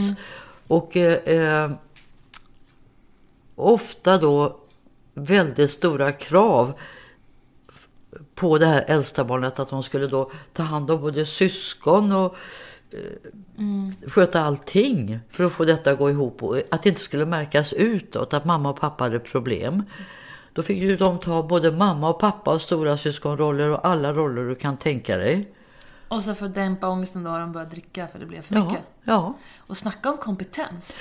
Och sen upplevde jag, det är så kul man får bekräftat eh, situationer i livet. En gång skulle jag till Göteborg och hålla föredrag och jag skulle ta tåg från Helsingborg. Och min man körde mig in och jag har jättegod tid så sa vi kan väl gå upp och äta lunch tillsammans här. Och något sånt där, med varma smörgåsar. Och så går vi fram och beställer. Då säger den där tjejen Brödet är inte färdigt än. Stackarn. Då blir jag nästan lilla syster. Det är lugnt. Ja. Och hon bara, he- hon sa så flera gånger. Och du vet, då sa jag till min man. Ja men det är lugnt, sa jag. Vi går och sätter oss och väntar. Vi hade jättegott om tid. Så sa jag till min man. Hon är stora syster. Och då tänkte min man. Nej men det kan inte Elisabeth veta. Så han går ju fram till henne. och säger så här, är du stora syster? Ja, hur kan du veta det? Är du psykolog eller? Hon hade fått sånt ansvar. Annars reagerar man inte så. Ja, det var Jag har en kompis som är lilla syster. Hon jobbade på en kläd, så här stor klädkedja i kassan. Och så var det någon som hade kommit fram till henne och sagt, typ klaga på hur tröjan var sydd. Bara min kompis säger, typ så här, kan du hjälpa mig med det här? Ja men det är fan inte mitt ansvar, jag har inte sytt kläderna. Säger hon, lilla syster står Så jävla roligt. Typiskt. Eller hur? Ja, det är typiskt. Det skulle aldrig en stora syster Nej, säga. aldrig. Nej. Nej. Och ett annat sånt roligt exempel, det var när jag, eh, min bok hade kommit ut. Och där kom de faktiskt lite sent igång i svängarna för att boken tog slut hela tiden. Och jag var ändå på dem och jag hade ändå kämpat för att den skulle komma ut till bokmässan för att den skulle hinna lägga sig till jul. För det hade de lärt mig på bokförlaget att till jul säljer man mer böcker än någonsin. Ja, men i alla fall, den hann ju, de hann ju inte med riktigt. Så skulle jag hålla föredrag på en bokhandel i Helsingborg. Och då hade jag, eg- jag fick ta mina egna böcker och köra dit. Så jag hade en stor låda så jag parkerade så nära som möjligt. Och så sitter jag där och signerar böcker. Och så kommer det fram en, en eh, trafikvakt. Så säger han, du jag köpte din bok igår men eh, jag kan väl få signaturen då? Visst, säger jag. Och så, trafikvakt så kom jag på, men kära någon, min bil kan ju bara stå där en timme. Och då säger jag det till henne. Och nu ska du höra, om du kan gissa var hon stod i syskonskaran. Då tog hon upp sin mobiltelefon. Jag ska fixa det här sånt till mig. Tog hon upp sin mobiltelefon. Så ringde hon till sina kollegor. Så sa hon så här. Det är ingen att ni, idé att ni går på Stortorget just nu för det är fel på den automaten. Det var en lilla syster. Jag hade aldrig gjort så. Aldrig. Ljuga. Tänk om de kommer dit och kollar och det inte är något fel. Ja, ja, ja. Dumsnäll är jag i sådana lägen. Ja. Men var det en farlig situation att jag var med i motståndsrörelsen eller någonting, då tror jag nog jag skulle, då skulle jag kunna vara lite fräckare. Det lovar jag. Under, under andra världskriget. Tredje. Nej, usch. Tredje världskriget. Ja. Eh, alltså, det som jag tänker på nu när vi pratar och sen jag, eller framförallt nu, det är ju vid anställningsintervjuer och så, Ja. att man inte frågar det här. Nej, det borde man göra. Och jag vet att jag berättade om det någon gång. Och då sa de, jaha, skulle jag inte få jobbet då för att jag är lilla syster? Ja, men ser det inte så. Du kanske får jobbet just därför att du är lilla syster. Det beror ju helt på vad det är för anställning. Och vissa jobb, alltså är det, är det så att, att eh, ett petigt och gnetigt revisorskontor så kanske du inte ska ta en sprallhårig, långhårig, haschrökande lillebror för att han kanske inte är så bra där. Å andra sidan, om du har ett nystartat företag, här måste vi ta lite risker, här tänker vi framåt och så vidare. Då ska du ha en lillebror. Då ska du inte ha en konservativ storebror. Mm, nej. Så du måste ju Eller en anpassa- lilla syster. Ja, nu säger jag, jag, jag vet inte varför jag... Det är för att du har två pojkar Ja, själv. jag tror det också. Ja. Mm. Två pojkar, ja exakt. Och två bröder. Nej men, men så det är jätteviktigt. Det fanns en som hette, hon finns för fortfarande, Louise Julian. Hon jobbade för EF, för Hult. Hon var hans högra hand. Ja. Eh, jätte, hon hade ju hundratals under sig. Jag har faktiskt lyssnat på hans sommarprat. Jaha, Har du gjort det? nej. Nej, det var inte så här jätterafflande, men han verkar vara en strävsam person. Ja men det är han säkert. Han måste vara storebror eller ensambarn. Det är han säkert. Ja, förlåt, Men Louise. Julian, Mm, som var... DN kom ut för, eh, för så kunde jag samla de mest framgångsrika kvinnorna i Sverige. Mm. Och det var väldigt mycket äldst enda barn. Och Louise Julian är enda barn och chef för EF. Och hon, hon lyssnar väldigt mycket på mig. Och hon har ringt mig och frågat också om eh, någonting med barnen och så. Men hon berättade hon hade varit på något möte för kvinnliga höga chefer i Stockholm och sagt jag skulle aldrig anställa någon utan att ta reda på platsen i syskonskaran. Nej. För så som du relaterar till dina syskon i barnkammaren, exakt så kommer du att relatera till dina arbetskamrater. Och det ena behöver inte vara bättre eller sämre, men det är bra att veta om du ska få in någon i en grupp så att de passar in. Eh, just det. Ja, som sagt, när jag läser din bok och när vi pratar om det här så börjar man ju lägga pusslet för alla i sin omgivning. Och som sagt, jag har väldigt många nära vänner som är stora syskon. Ja. Min man är stora syskon, jag har varit ihop med andra killar förut som varit stora syskon. Alltså det är konstigt att det är ett sånt mönster. ja, men det är det. Ja. Jag tror, jo, jag tror att jag kanske varit ihop med någon storebror när jag var jätte, jätteung. Och då fattade jag ju inte, utan jag trodde att, att eh, jag hade en ganska auktoritär pappa och var ihop med någon kille som var storebror och kanske lite äldre. Så, nej men usch, nu är han ju som pappa. Att det var därför jag drogs till småbröder, för att slippa de där auktoritära papperna. Men nu ser jag ju ännu tydligare vad det är frågan om. Min pappa är ju mellanbarn mellan två systrar. Din pappa? Ja. ja. Ju, då är han ganska... Och han är gam, kriminalpolis innan han gick i... Och han har ingen bror? Nej, Nej, har du skrivit det någonstans? nej, det vet jag Nej, inte. jag skrev nog bara mamma och hennes bror. Och morfar och mormor. Men din pappa är alltså eh, Mellanbarn. Ja, mellanbarn. Men han har sin identitet. Man får inte tro att det är jobbigt för alla att vara mellanbarn. Nej, nej, men han har. Han måste ju blivit nästan höjd på piedestal. Ja, det kan ha varit så faktiskt. Eh, som familjens enda, föräldrarnas enda son och systrarnas enda eh, bror. Ja, det här kan man fundera över som sagt. Mellanbarn är ju bra på team. De är ju vana att vara mitt i gruppen.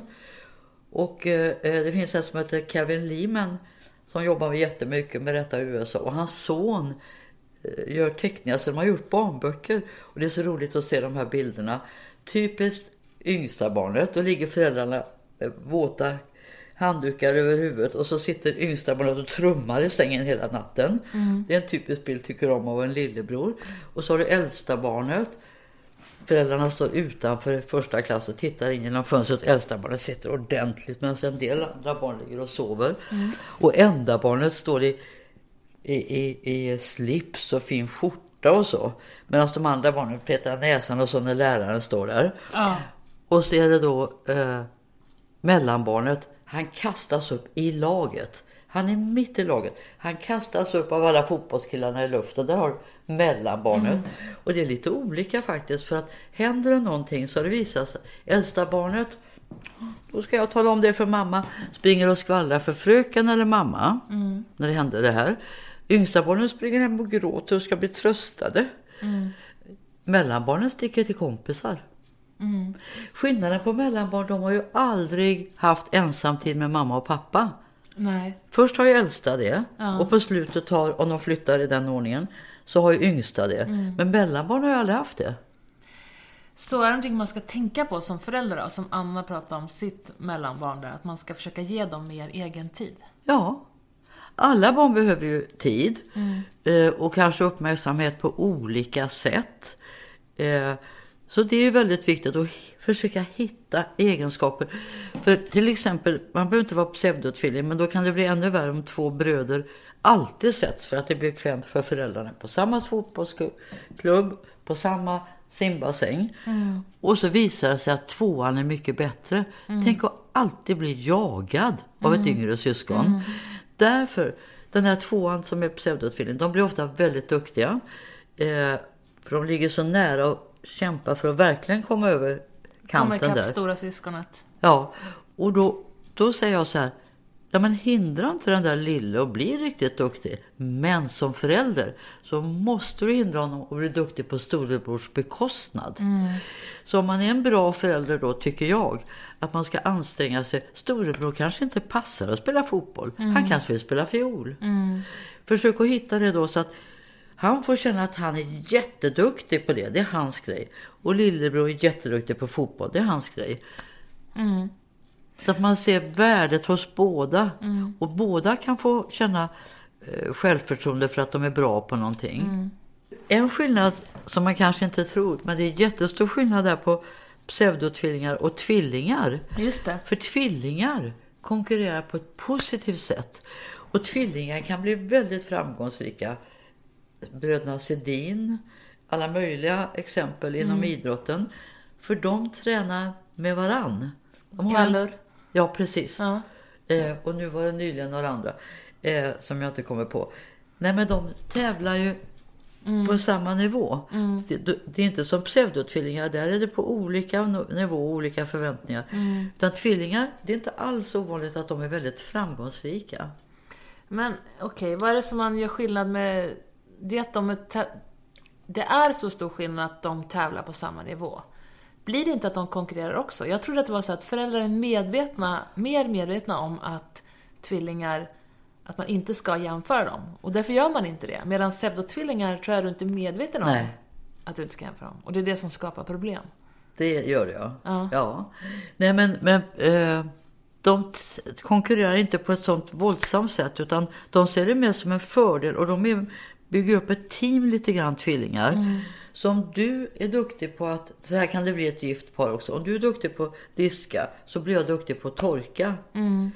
Och det är både för och nackdelar. För vi jobbar ihop men då, då kan jag ju inte diska sen när jag flyttar hemifrån. Nej. Det, så är det ju i många relationer. Så det får man också tänka på med, eh, tvillingar. tvillingar. Att man inte får låta dem ta kompletterande roller för mycket. Och sen ska man dela på tvillingar. Och jag har bott granne med eh, ordförande för Svenska tvillingföreningen och frågat hur tidigt? Så tidigt som möjligt. Vad menar man med delar då? Jo, att om du är hemma här med din man och ni har tvillingar så ska någon gå och handla. Då tar den ena föräldern med sig en tvilling och går och handlar. Och den andra är hemma med en tvilling. För om de aldrig delas på, vilket är väldigt vanligt, för många missuppfattar och tror att, att man förstör den här goda eh, tvillingskapet om, man, om man är borta för mycket från varandra. Det är ofta tvärtom. Det är jättebra att dela på dem så de får lite grann ett eget liv. Inte bara en halva av någonting. Och sen klarar man det bättre i framtiden då. För tvillingar kan ha jätteproblem om den ena är sjuk. Och de, all, alltså de blir i symbios att den andra klarar nästan inte att hans bror är sjuk. Och så ska man dela på dem i skolan. Därför att eh, går de i samma klass för det första så blir de inte självständiga då. Det är bättre att jag har min fröken och du har din fröken. Och, eh, och så sitter de kanske ihop och den som är lite bättre i ett ämne, kan, de är så lojala mot varandra så han kan inte låta bli att hjälpa den andra. Eh, och det gör att den andra utvecklas inte då ju. Nej. Och den som är bäst utvecklas inte heller vidare. Så att, De- och om du sätter dem De jämnar ut sig tillsammans som man säger. Ja, så sätt dem i olika klasser så var och en får frodas och utvecklas. Både i det ämnet som han inte är så bra på och det som han är bra på. Och då får de olika kamrater. Alltså det kan gå så illa som det var ett fall i Skåne att det var några som följdes åt absolut hela tiden. Till och med på Tekniska högskolan i Lund. Och de bodde naturligtvis ihop i Lund. Och sen sökte de jobb och den ena fick eh, jobb i Köpenhamn. Men han kom snart tillbaka. Jag tror inte han klarade att leva från sin bror. Och sen den andra som inte hade riktigt lika lätt för att få tjejer körde ihjäl sig i en rondell. Den andra tog livet av sig. Därför ska man inte alltid tycka att det är jättegulligt när syskon är så beroende av varandra. Ja, eller du skrev om några i din bok som föräldrarna klädde dem likadant Ja, också. ja. Så bodde de upp hela livet. Ja. Och så var de två sura gamla gubbar Ja. som i, fortfarande klädde sig likadant. De kunde Ogifta vara- ja. och bodde ihop. Tvillingar gifter sig inte lika ofta som andra. Nej. Och det kan man också tänka på som tvillingförälder att, att eh, det är också en anledning att det är bättre att separera dem. För du vet, om de lever så här, hur ska det gå när den ena får sällskap? Mm. Det går ju inte nästan. Då får han så dåligt samvete och han blir så sviken. Hans Är det så? Ja, det är ofta så. Så man vet att tvillingar gifter sig inte lika ofta som andra. Och det gäller enda barn också. Men det är av tvärtom orsak. Vadå? Att de inte gifter sig lika ofta. Enda barn är ju enda barn. Det är ju inte så lätt att... Det är någon till som ska in här. Alltså, Det kan vara svårare. Så det är av tvärtom orsak. Medan tvilling, de, de kanske inte kan släppa sin tvilling.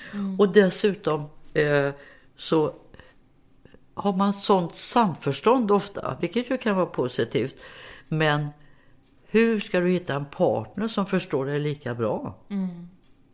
Det är inte så lätt. Så jag träffade en, en som var jätteduktig på tvillingar från Göteborg och han berättade att det finns alltså tvillingpar som åker runt hela jordklotet på såna här kongresser med hopp om att träffa ett annat tvillingpar. Som sitter lika tight. Ja, Så att man bara... så- kan gifta sig med Ja, varandra då. Och bo i samma hus. Ja. Några bor över, några bor under. Ja, Ja, det är både en positivt och negativt. Positivt att du har en sån livskamrat. ja, det är det ju. Och det ska jag säga, det gör dig trygg. För du är medveten redan när du ligger i magen om att du har någon där. Och eh, så amerikanska skolpsykologer, precis som du säger, de blir trygga och säger att de har aldrig tvillingar hos sig. Nej. För de är så trygga. De har ju alltid någon som finns där. Men eh, det får ju, alltså, ja, det är för och nackdelar för alla. Du, ska vi gå och prata om Jon? Ja, det ska vi göra. Ska vi höra vad han sa först? Ja. Eller kommer du ihåg det? Jag kommer ihåg det. Du kan ju sammanfatta då. Ja, vi ser. jag fick lyssna på, på Johanna och Jon eh, som har varit Ja, Jon Eliasson. Var Jon Eliasson. Och eh, som var en jätteduktig designer och väldigt trevlig att lyssna på. Och då noterade jag att han hade bott i kollektiv från två till sju år. Men hela tiden så kom det nya och han hade inget eget rum. Så där har han ju inte, fast det kanske fanns massor med barn, så har han ju inte fått någon nära syskonrelation till någon. Och sen så bodde han med mamma och tidigt så arbetade han för att försörja tydligen både sig och mamma, hjälpa till i alla fall med försörjningen. Och då var han ju typiskt enda barn. Och det är där jag jämför honom lite grann, för jag vet ju att Jon är världsberömd. Med Stickan Andersson som åkte iväg många mil på cykeln för att jobba extra eh, för att få in pengar till mamma och sig. Och sen så har jag fått veta att Jon har ju då två halvsystrar på pappas sida som är sju och nio år yngre. Nu har han väl inte bott så mycket med dem. Det kan han ju inte ha gjort eftersom det är på pappas sida. Han kanske bodde kvar med mamma. Så att även om det hade varit eh, Alltså om det hade varit nära i ålder så hade han nog inte träffat dem så mycket ändå tror jag. Men nu är det ingen tvekan att han är ett enda barn funktionellt, Jon. Eftersom det är sju till nio år yngre är de. Sen har ju mamma en ny man och hans barn eh, är 16 till 18 år yngre. Och då är det ännu tydligare att där är inte Jon heller som ett syskon till dem. För de är så, han kunde nästan varit far till dem. Ja. Så han har väl knappt bott kvar hemma när de dyker upp. Så jag ser Jon som ett klockrent enda barn. Med mycket ansvar. Men, men att han har vuxit upp i kollektiv och har eh, halvsystrar och lite yngre sladd bonussystrar och sådana saker. Påverkar inte det? Det måste ju påverka lite grann till exempel en samarbetsförmåga eller så. Du, du säger att... Nej men alltså när han bodde på kollektiv då var ju inte de här födda. Nej. eh, någon utav dem. Eh, men sen flyttar väl mamman och pappan ifrån varandra. Så får pappa barn. Om de flyttar från varandra, han flyttar från, från kollektivet, så, så fick pappa barn ganska snart. Men förmodligen har Jon bott med sin mamma. Så han kanske träffar dem någon gång. Men det spelar ingen roll. Eh, alltså, jag brukar säga att jag är helt ointresserad av biologiska syskon på bygden. Däremot om du växer upp hela tiden från du, du är liten och ja, hela din skoltid. Det kan vara halvsyskon, det kan vara låtsassyskon, det kan vara adoptivbarn. Det är inte det biologiska som räknas utan det är det du växer upp med. Men du, ja, för då kom jag på att tänka på en sak. När jag var liten då, eftersom syrran hade det lite svårare att eh, börja dagis, eller ja. För att hon var lite senare i utvecklingen. Så hade mamma dagbarn hemma, för att. Cecilia skulle hemma. Ja, Så under väldigt... det var ju smart av mamma. Jo, det var smart. Ja. Fast nu tänker jag på mig själv här då. Och då tänker jag på att jag hade under många år att jag vaknade varje morgon, för mitt, jag sov i det stora lekrummet. Så jag vaknade av att det kom in, du vet, Jaha, barn. i barn Ja. i mitt rum. Ja, Det måste jag påverka mig väldigt ja, mycket. ja. Men när vi är inne på det här med eh, sjuka handikappade syskon så är det en sak som jag verkligen värnar om. Och det är att speciellt vi svenskar, vi ska vara så, vi lider av snällism. Vi ska vara så snälla ibland så att det blir fel. Mm. Och då vänder sig alla ofta till det sjuka barnet. Mm. Men jag har ju förstått att det ska man inte göra utan vänd dig till det friska barnet som mm. får så lite uppmärksamhet. Mm. Verkligen. Men nu har man startat i Sverige någonting som heter syskongrupp. Jag tycker det är jättebra. För många av de här barnen har mått så dåligt. Ja, jag skulle kunna gått i en syskongrupp kan jag säga. Eh, vi ska se om jag eh, har den bilden här. Kan visa dig. Även om inte här ser det ut att vara ordning i pärmen kan jag säga. Stora systerordning. Men det är väldigt kladdigt samtidigt. För jag skriver till lite hela tiden. Nu ska vi se här. Där har vi för övrigt eh, Karin. Karin, Karin Blixen. Mm. Se på den präktiga stora mm. systern. Så ser sällan en stora syster till bröder ut. Vi har fått alldeles för mycket könsord, stenar och svordomar i huvudet för att se ut sådär. där har lilla glada lilla syster och där har den depressiva mellansyster. Karin Blixen. Ja, eftertänksam. Men där hade de lika kläder. Nu ska vi se. Yrkesval, jag ska ha det här någonstans. Här. Eh, den är jättedålig den här, men du kanske ändå kan se. Föräldrar har underskattat hur, hur illa de har mått, de här friska barnen. Mm. De har väl inte haft kraft och kapacitet att tänka att hon behöver också hjälp. De har fått kämpa bara för det sjuka hela tiden. Och många tränar ju sina barn och det är väldigt tidskrävande och så. Men så att det har kommit fram att, att folk är i allmänhet så omedvetna om hur det är att vara friska syskonet. Förlåt här igen. Jag säger ju alltid det till föräldrar som kanske har något barn som har grav ADHD ja. eller någon funktionsnedsättning av olika slag. Att tänka på syskonet. För jag tog ju på mig så himla mycket ja. skuld. Ja. Och det hade jag ingen aning om. Nej. Och mina föräldrar är verkligen världens finaste föräldrar. Och de så gjort... du tog det själv? Det kan man också göra utan att få det från föräldrar. Jag tror det var för att de inte förklarade. När Cecilia började skolan, då började ju mamma och pappa bli oroliga ordentligt. För då fattar de ju att det, hon inte fungerar som de flesta ja. andra. Ja. Och jag minns ju då hur jag såg dem, hur de gick omkring och pratade om någonting som jag inte riktigt förstod vad det var. Nej. Och jag skulle liksom inte... De förklarade inte för mig. Och jag menar, jag var tre då och de hade ju kunnat anstränga sig för att förklara. Och jag brukar säga till dem, som sagt, såna här föräldrar. Du kan inte förklara nog mycket att det Nej. inte är syskonets fel. Nej, precis. Och förklara överhuvudtaget. Ja, det finns en bok, den skulle jag kanske skicka till dig, som heter Jag finns också. Mm. För jag fick frågor från kloka, speciellt en väldigt klok mamma som vände sig till mig och frågade hur ska jag göra med mitt friska barn? Annars kommer ju frågan bara vad jag gör med mitt sjuka barn. Mm. Och jag letade och letade och letade. Det fanns i princip ingenting. Men till slut hittade jag Allmänna barnhuset. Mm. Jag hade skrivit en bok som heter Jag finns också. Och det var där den här bilden var. Mm. Och den fick hon av mig. Och eh, där står det det här att föräldrar har en tendens att underskatta hur det är för en friska barnet. Mm. Men det står också att de barn som mår bäst det är när man pratar öppet om det i familjen. Mm. Som barnen vet och de kan ta hem kamrater och kan säga eh, vad det är. Vad är det för Ja, fel? för jag tror också att problemet hemma hos oss var att mina föräldrar inte riktigt förstod vad det var eftersom Nej. min syrra har lätt förståndshandikapp. Mm. Så de tänkte kanske att hon var sen i utvecklingen. Precis, och att det går mm. över och så. Ja. Um, oh, vad ska vi mer prata om nu då? Ja, tänk, kan inte du prata lite, det är så spännande när du beskrev familjen Kennedy i din bok. Ja, och, och de, de har ju allt. Ja. De har allt. Verkligen har de ja. allt. Mm. För de, det börjar med att de har pseudotvillingbröder. Det är ju, eh, vad hette han nu? Hette han också, John hette ju John Kennedy, men storebror, jag har glömt vad han hette. John hette samma som pappa. Men de var pseudotvillingar i alla fall. Och de slogs så det yrde och de fick ständigt sys ihop på lasarettet. Och det var en ständig kamp mellan dem. Mm.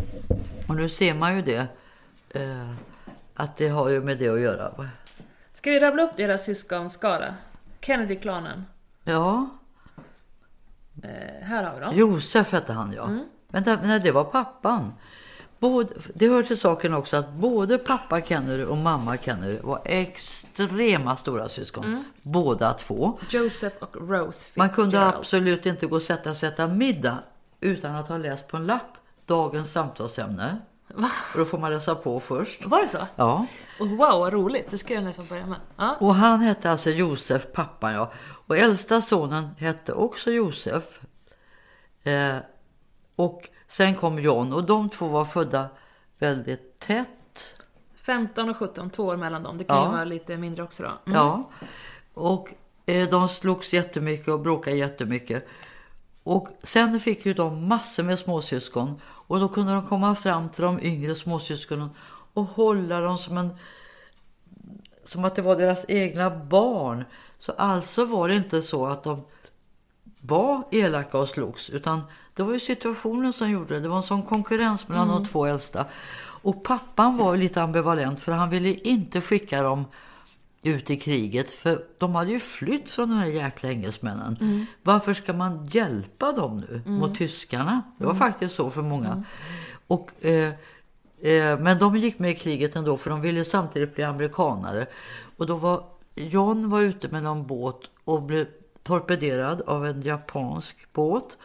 Och några av dem hjälpte han och de simmade i land på nöd där han var länge innan de blev räddade. Men sen blev han ju hjälte då.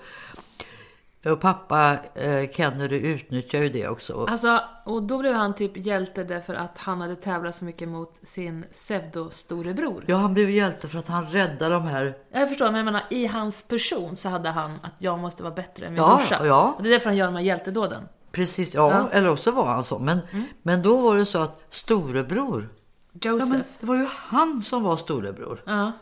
Vad är det här? Det är ju jag som är nationens hjälte. Det är ju jag som ska bli president. Men så var han stationerad i England under kriget. Och nu tänkte han, nu måste jag visa vem som, vad som gäller här. Så att han skulle skjuta ner tyska eh, ramper som gjorde väldigt mycket skador i England. Han skulle försöka skjuta ner dem. Och då var det så att han skulle sitta i ett flygplan som lastades med bomber. Och så skulle han flyga upp och så skulle han sikta in flygplanet på de här tyska ramperna. Och så hoppa. För då gällde det att vinna eller försvinna. Han försvann. Han hoppade för sent. Så det kostade honom livet att bevisa. Nu ska det bevisas vem som är den riktiga storebrorsan här. Så det var ju väldigt tragiskt. Eh, och sen Rosmarie, hon kom väl sen ja. Det var ju hon som blev lobotomerad. Eh, och sen kom Kathleen, så det här är en massa mellanbarn nu. Det Som var ju pappas älskling och hon dog i en flygolycka. Hon var den enda som ställde upp för sin bror. Eh, Josef var det väl under kriget när han gifte sig med en engelsk flicka. Och de var protestanter. Det kunde man inte acceptera i familjen Kennedy. Så systern var den enda som kom på bröllopet. Men sen dog hon i en flygolycka. Och så jag vet inte riktigt lika mycket om allihopa. Men den yngsta, Ted Kennedy. Ja, Robert blev ju också mördad. Det var ju förfärligt att råka ut i familjen. Men den yngsta eh, var ju han som körde ner med en sekreterare i, i floden väl. Mm, ja, jag kan inte så mycket om de här Kennedy. Och eh, ja, man får ju säga då att det stämmer med mina teorier. Både pseudotvillingar, lite mellanbarn och sen den alkoholiserade lillebrorsan.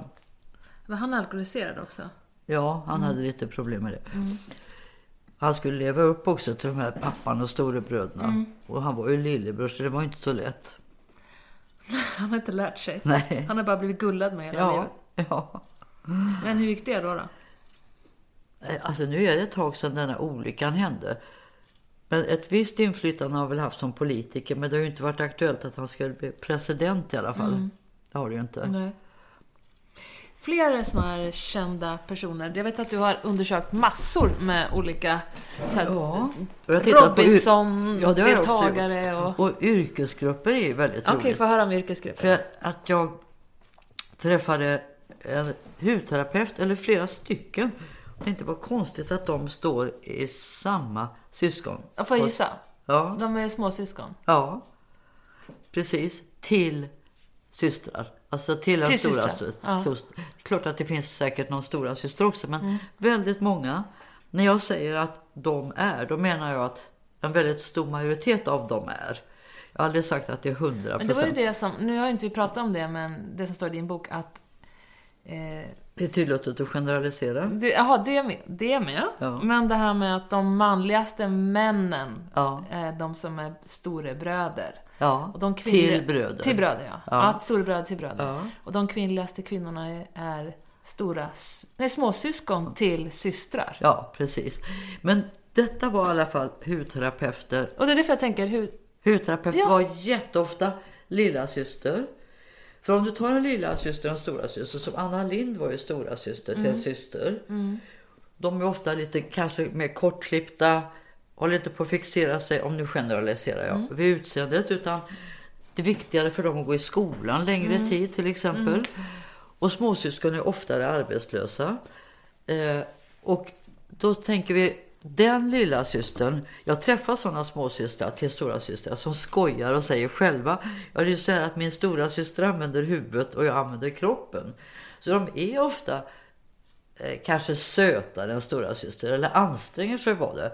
De har längre hår, de har smalare midja. Det är viktigare för lilla syster att vara söt. Stora syster är det ofta viktigare att ha bra betyg i skolan. var kompetent. Var kompetent, ja. Och, eh, och så upptäckte jag, jag fick hålla föredrag för Skåne, alla Skånes hudterapeuter. Och då fick jag ju titta på dem. Och det var det så att det var väldigt mycket småsystrar till stora systrar Ja. som var hudterapeuter. Men framförallt, över 70 procent av dem hade ingen brorsa. Och då ser du att en hudterapeut och jag, vi är helt olika. Fullständigt olika. Eftersom du är stora syster till Jag har ju två bröder. Ja. Jag skulle inte ägna min tid åt att hålla på och sminka varken mig själv eller andra. Nej. Det är liksom inte min grej. Så du ser vad det påverkar. Och sen när jag var ung, eh, jag kan ha varit, jag var nog gift. Så jag var i 30-årsåldern i alla fall, utan att ha barn. Och då bodde vi i Stockholm och jag blev inkallad. Och det var faktiskt jätteroligt. Jag hade så roligt. Då var det killar som hade vägrat göra värnplikt och killar, män som var över 47 som inte gjorde vanlig lump längre. Plus tjejer som var uttagna för att de hade ledande, de ledde andra människor i sitt jobb. Som flygvärdinnor eller lärare eller så. Vi gjorde någon slags kortfattad lump ute på, vad hette det, på väg till Arlanda någonstans. Ja, det var i alla fall jätteroligt. Och sen blev jag uttagen och var plutonchef i civilförsvaret. Och jag förstod ju inte det. Men jag var ju van att leda killar. Ja. Så när vi flyttade till Skåne så hade jag en repövning. Och, och då var jag chef för alla brandsoldaterna i Höganäs. För det var bara små så det stämmer så det. väl. Ja. Brandmän är väldigt ofta småbröder. Och en gång hade jag föredrag för Vänta, det, är det småbröder? småbröder. Ja, det, Okej. det är lite kul och spännande. Och poliser är storebröder, eller? Mm, Ja, det kan nog vara lite både och. För då tänker jag på brandmän att eh, det är inte bara att göra samhällsnytta här utan också att man får träna och köra. Ja, det får man göra. Träna så. Ja, fysiskt träna Plus att det är lite pojkrum. Du, Ja. du, du, du. Ja. Vårt, fåriga barnbarn springer omkring när vi ringer. Han har fått någon sån här hjälm som Ja. hans pappa hade när han var liten. Brandhjälm. Springer han och hämtar den. Det brinner, det brinner. Ja. Så det är väl lite pojkrum Ja. kanske. Men, men eh, så hade jag anestesisköterskor. Mm. var det föredrag för dem. Så berättade jag att jag ska titta på brandmän. behöver du inte göra. Vi samarbetar jättemycket dem. Och det är småbröder allihop. Och vi är stora systrar allihop. Ja. Anestesisköterskor. För jag har lärt mig också under de här åren att det är en jättestor skillnad på olika sjuksköterskor. Anestesi, operation och IVA. Eller hette det IVA alltihopa? Ja. Intensiv... Intensivvård, ja. De tre, där har du garanterat många stora systrar. Eller enda barn. För där gäller det att vara självständig, ta ansvar. Alltså man kan och det gäller läkare också. Stor skillnad vilken typ av läkare du är. Prestigefylld hjärn eller hjärtkirurg. Det är ofta storebröder. Medan en väldigt mjuk kille som är barnläkare, trolig, eller psyk, psykolog eller psykiater, troligare är lillebror. Och det roligaste, en av de roligaste grejerna det var när det ringde en kronofogde till mig. Jag blev lite nervös, tänkte har jag gjort något konstigt nu? Men eh, de ville bara ha ett föredrag. Och då fick jag chansen att titta på kronofogdar. Det var extremt mycket enda barn.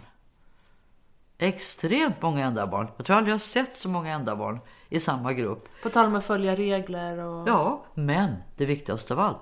De har ju för fara inte fått stryk för att de har skvallrat. Ja. ja. Vi som har fått stryk för vi har skvallrat, vi blir väl inte kronofogdar? Nej. Nej, skvallra gör man inte. Och där har man också en skillnad på enda barn. Och nu tänker en Fanny och Alexander jul. Ja. Alla barnen sitter för sig och äter och så tröttnar de för de vuxna äter mycket längre. Så går de från bordet och bara leka och leker så våldsamt så hela julgranen välter. Och då sticker ju alla, utom enda barnet. När de vuxna kommer så får han allt själv. Vi som har syskon, vi sticker. Vi är mer som, som eh, eh, kriminella kan man säga. Om ingen erkänner så åker ingen dit. Och därför sticker vi. Men enda barnet har ju lärt sig att vad ska han sticka för? Om kakorna är slut i hans kakburk så är det ju bara han som kan ha tagit det. Det är ingen idé att sticka. Så bara en sån sak. Så det är inte så mycket kriminella bland ensam Ja, men detta var mer ett skämtsamt Jag förstår, uttryck. Att vi lite. uppträdde mer som brottslingar, vi som har syskon. Vi vet hur vi ska klara oss undan. Men det har ju inte ändamålet lärt sig. Men hur är det bland kriminella då? Ja, det, Då är det så här avancerade tekniska bankrån och försäkringsbedrägerier som enda väldigt-. Men hit and run, det är småsyskon.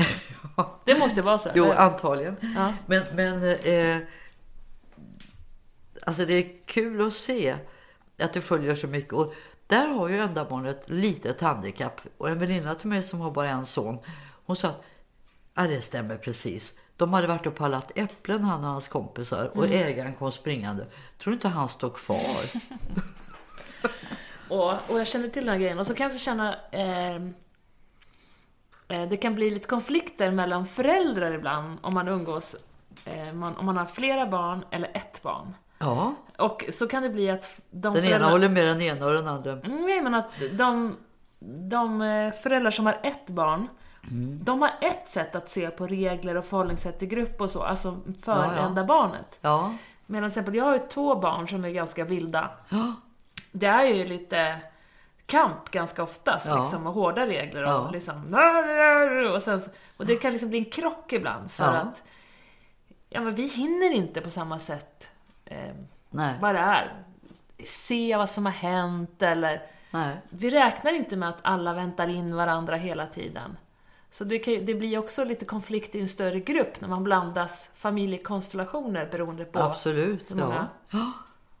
Och likaså sådana som har väldigt många barn, Ja. typ fem sex barn Ja. eller fyra fem sex barn. Men hur fungerar de familjerna då? Om du har fem sex barn Ja. och de är så pass nära att alla räknas i princip som syskon. Ja, men då blir det ju rena rama hierarkin där. Eh, och jag har en sån familj, vi ska se här, eh, som jag fick ta med. Det var Nicke Frankell heter han. Hans stora syster hette Eva Frankell och jo- jobbade ihop med, Ann, eh, med eh, Anna Lind. Mm. Vet inte om du känner till det? Nå, Nej. Eh, ska se om jag hittar det här. Tror du inte det? Nej? Jo, eh, det var så kul för att jag skulle egentligen bli intervjuad av bröderna, om bröderna Al-Fakir heter de väl? Just det. För där samarbetar en kille som är här i syskonskaran med en som är här. Det är bara att han är storebror i den gruppen. Vänta, vad men, du nu... Bröderna man, Al-Fakir, ska Ja. jag säga rätt här du nu? visar med händerna, om man ska Ja. förklara lite Ja, för okej. folk som lyssnar. Ja, precis. Det är bra du säger. Bröderna Al-Fakir ju. Mm. Nassim och Salem. Den ena är eh, yngst av de tre första säger vi. Mm. Jag kommer inte ihåg hur många de är. Och den andra är äldst av de tre yngsta. Mm. Så lillebror här uppe eh, som har I, I grupp ett. i grupp 1. Ja.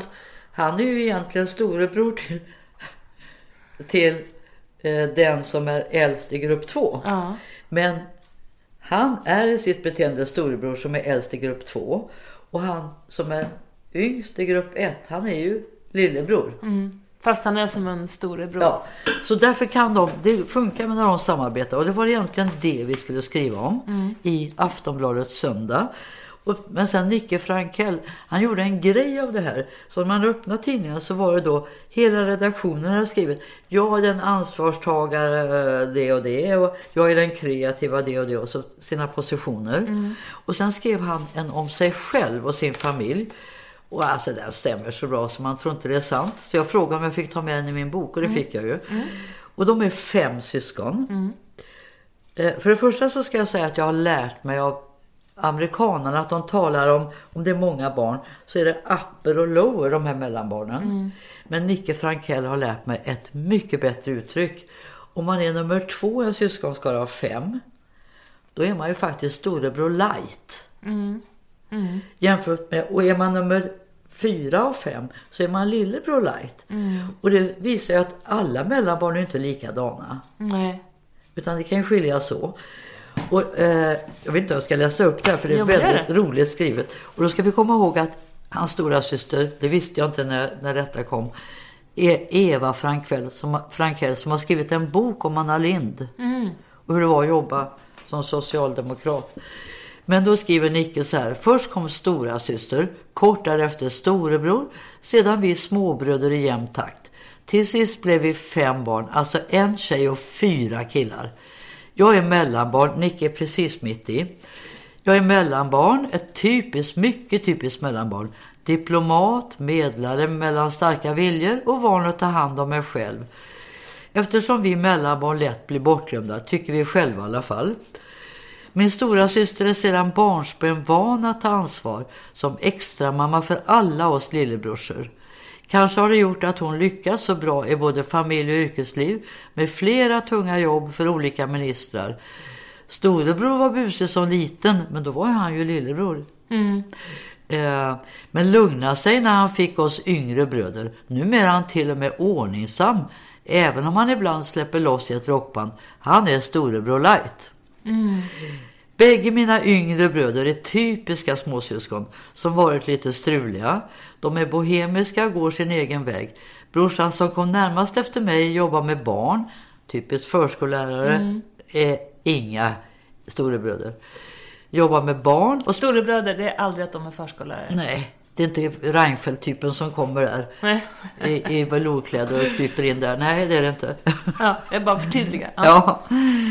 Eh, ja. Brorsan som kom närmast efter mig jobbar med barn och spelar i ett hobbyband, Lillebror Light. Yngsta brorsan visar upp en provkarta på allt en minsting ska göra. Festade vilt som ung, hoppa i havet från krigsfartyget för att slippa göra lumpen, blev rockstjärna, flyttat till USA där han nu gift sig och jobbar med film. Allt medan jag tuffat på i min mittfåra, lätt osynlig och som alltid fått höra Nicke klarar sig alltid. Jag minns när jag i tonåren bestämde mig för att göra en djärv långresa. Mamma, jag har hoppat av gymnasiet och tänker resa jorden runt. Men vad trevligt, hör av dig när du kommer hem. Men hör du vilka typiska? Ja. Och den allra värsta då, det var den yngsta. Ja. Och de är ju mer revolutionärer. Eh, och min favorit i USA, en utav dem, Salloway, hans bok heter ju till och med Född till rebell, för han är yngst av tre bröder. Och han har ju tittat till exempel på politiska våldsamma demonstrationer i USA och följt de här värstingarna som har hamnat i piketbussen och sen på Palestina. I princip alltid familjens yngsta. Och det ser man ju hur folk röstar också. Mm. Hur röstar folk då? Ja, nu är det att jag generaliserar, men du ser ju på partiledarna. Alltså stora syskon är mycket oftare konservativa, både politiskt och religiöst. Och småsyskon är rebellerna. Som ska riva upp det här som ger storebrorsan fördelar och skapa nytt. Göra revolutionen. Och det gäller även alltså eh, stora syskon bevarar också mycket mer.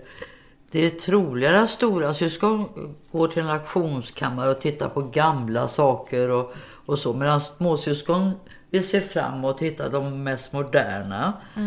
Och det ser man ju på de här författarna, vad heter de, alla som vi har som skriver om historia. Det är ju storebröder. För jag tänker att när man är liten då och småsyskonen kommer och ändrar spelreglerna för Mm. dagen. Nej men vi ska göra så här, vi ska spela fotboll. Ett lätt sätt att eh, få rätt är att säga, nej men så här är det, så här har vi alltid gjort. Att Ja. man är liksom kulturbärare. Om man är äldst. Ja, om man är äldst, ja. ja. precis. Så jag kan förstå hur man blir en konservativ vuxen Ja, ja. av att vara stora syskon. Och vice versa. Ja. Sen var det en smart tjej som sa till mig så här, ser inte du? Det var en annan, ett roligt exempel. Det var, vi bodde på en, en gård kan man säga, en gammal gård. Mm. Fast alla ägde sina delar. Och så hade vi fest där en gång och skulle ha några lekar. Och då skulle vi göra det här att man snurrar runt en stubbe. Har du gjort det någon gång? Irländsk fyll- fylla. Och Det så ska man springa. det. Ja. Och det var så roligt. Jag såg det inte själv först. Jag var väl så koncentrerad. Men den här tjejen såg det. Det var ett mönster. För att jag är lite rädd att tappa kontrollen. Så att jag snurrar väl inte jättefort. Och så vinglade jag in där i mål. Och så var det några andra som gjorde. Sen var det några som snurrade och sprang. Du vet, de låg i taggbuskarna allihop. Det var småsyskonen. Som låg där. De tar risker, de gav järnet och de ligger i buskarna. Jag är nog den som ligger i buskarna och snurrar så många varv jag kan. Så att jag är ju lilla syster också. Det är skönt Ja, det är att höra faktiskt. du är, ja. Och sen tittade Salway också. Det är många föräldrar som säger till mig så här. Ja, men det är inte alls någon skillnad på mina söner. Båda två spelar rugby eller vad det nu är.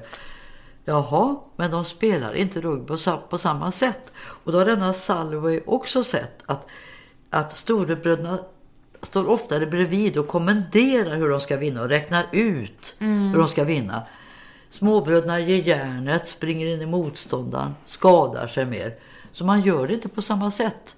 Det är samma som en storebror eller lillebror till chef eller förälder. Det är ju jätteskillnad. Jag tror att det är ganska bra för barn att ha en av varje. För jag var ju väldigt noga med läxor och så, att mina barn skulle göra det. Och helst innan jag blev för trött. Och sen orkar inte jag längre. Sen fick de gå ut och leka, men det var inte så lätt att få in dem. De man stod 20 ungar och tittade, och så hängde min man högst upp. Lillebrorsan, din man. Precis. Sen, han var ju jättebra. Småsyskon är ju jättebra att ha med barn att göra. Ja, men jag är bra med barn också. Ja. Men gud, det, En rolig grej. Ja, ju. Barnkalas som vi hade. Eh, så hade min man dragkamp mot alla killarna där nere. I, I vårt hobbyrum. Och det var ju jätteroligt. Men det blev för mycket för ett enda barn. Så han kom ju upp och ställer sig in till mig medan jag fixar tårtan. Så säger han så här. Åh, jag säger och det. Det är barna, det är barna. hur gammal då? ja, vet, nio, tio kanske. Han var redan då lillgammal i alla fall. Men många ensambarn är ju lillgamla. Ja, ja. Det ser man. Se på Fridolin. Han är Ja, väl väldigt lillga, lillgammal. Han var ju lillgammal. Alltså han var ju som en- rutinerad 50-åring när han var så här 18. Ja, Imponerande och eh, tråkigt också. ja, Eller det är tungt att bli lillgammal. ja Tänker det är det ju. Ja. Det är inte bara syskonplaceringen heller. Eller? Nej, det hänger ju lite med föräldrarna också. Eh, och där, jag har ju fått bli intervjuad för såna här, eh, föräldrar-barn-tidningar och så, råd till föräldrar. Och har man nu ett enda barn så kanske det är jättebra att bjuda hem kompisar som är med och delar lördagsgodis. Eller till och med ta med kompis eller någon kusin på semesterresan. Så att de får vara med och dela. Och sen får de inte lika tråkigt. Det kan ju inte vara kul att åka med mamma på semester. Mamma och pappa på semester och vara ensam. Så ser man på de andra tälten där borta är det fullt med syskon som slåss och springer. Och så sitter jag där med mamma och pappa. Och så blir det gärna lite olika val också. För har du en hel barnaskara då kanske du går på Disneyland eller Legoland eller någonting. Men annars är det stor risk om det bara är ett barn att han får hänga med på vinstlotten helt enkelt. Eller Ja, tråkiga utställningar. Ja. Jag tänker att, eh, att, som jag sa tidigare, att under barndomen så övar man ju alla spelregler. Ja. Och de kompisar som jag har som har många syskon, på, på flera sätt har ju de fått massor med färdigheter. Som jag förstår att det har varit lite tufft om uppmärksamheten av de här barn, men de blir jäkligt kompetenta i vuxenlivet. Ja, Och på samma sätt så är det ju en del som, för, som inte kan kompenseras upp om du är ensam barn. nej. Som gör att Om inte föräldrarna då försöker sig. redan eh, på tidigt stadium. Ska föräldrarna, eller ska, kan föräldrarna också tänka själva att de ska konkurrera lite med sitt barn? Förstår du? Att man kanske avbryter lite Jo, och... faktiskt. Så att de inte bara sitter och låter det här lilla kunga, som de kallas för i Kina, Ja. kejsaren, Ja. få all makt. Utan om de nu inte får konkurrera med syskon så kanske föräldrarna får konkurrera med dem ibland. Ja. Eller att de inte får hela tårtbiten. Ja. Den där ska vi faktiskt dela på tre. ja, men jag tänker också det här med att lära sig orättvisor. Ja, det är också klart nyttigt att det är inte alltid rättvist. Nej, fan, livet är ju verkligen inte rättvist. Nej. Eh, Jag försöker lära mina barn att eh, livet är hårt och orättvist. Ja. Och försöker läsa om människor som har det svårt och tufft. Och jag försöker också, om, man, om Lotta får någonting och inte Tina, då, försöker, då tänker jag att jag inte alltid ska kompensera det, utan snarare lära dig, men nästa gång får du Tina. Eller, Så att det ska bli... Jo, och Ja. om de har tillräckligt trygghet så vet hon att hon behöver inte bli avundsjuk för nästa gång får hon. Mm. Om man har det kvar i huvudet, det måste man ju ha då. Men jag tänker som ensam barn då, då har du du har inte syskonkombinationen och... Många frågar ju om inte det slipas av nu när de är på dagis. Mm. Man får inte säga dagis, förskola. Eh, men det säger jag nej.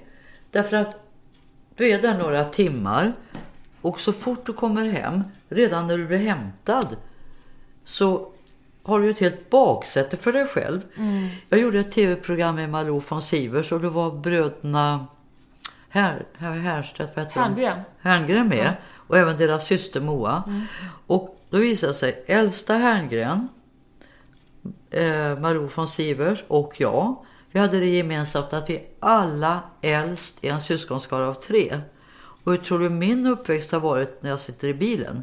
Jag har suttit inklämd i mitten hela min barndom.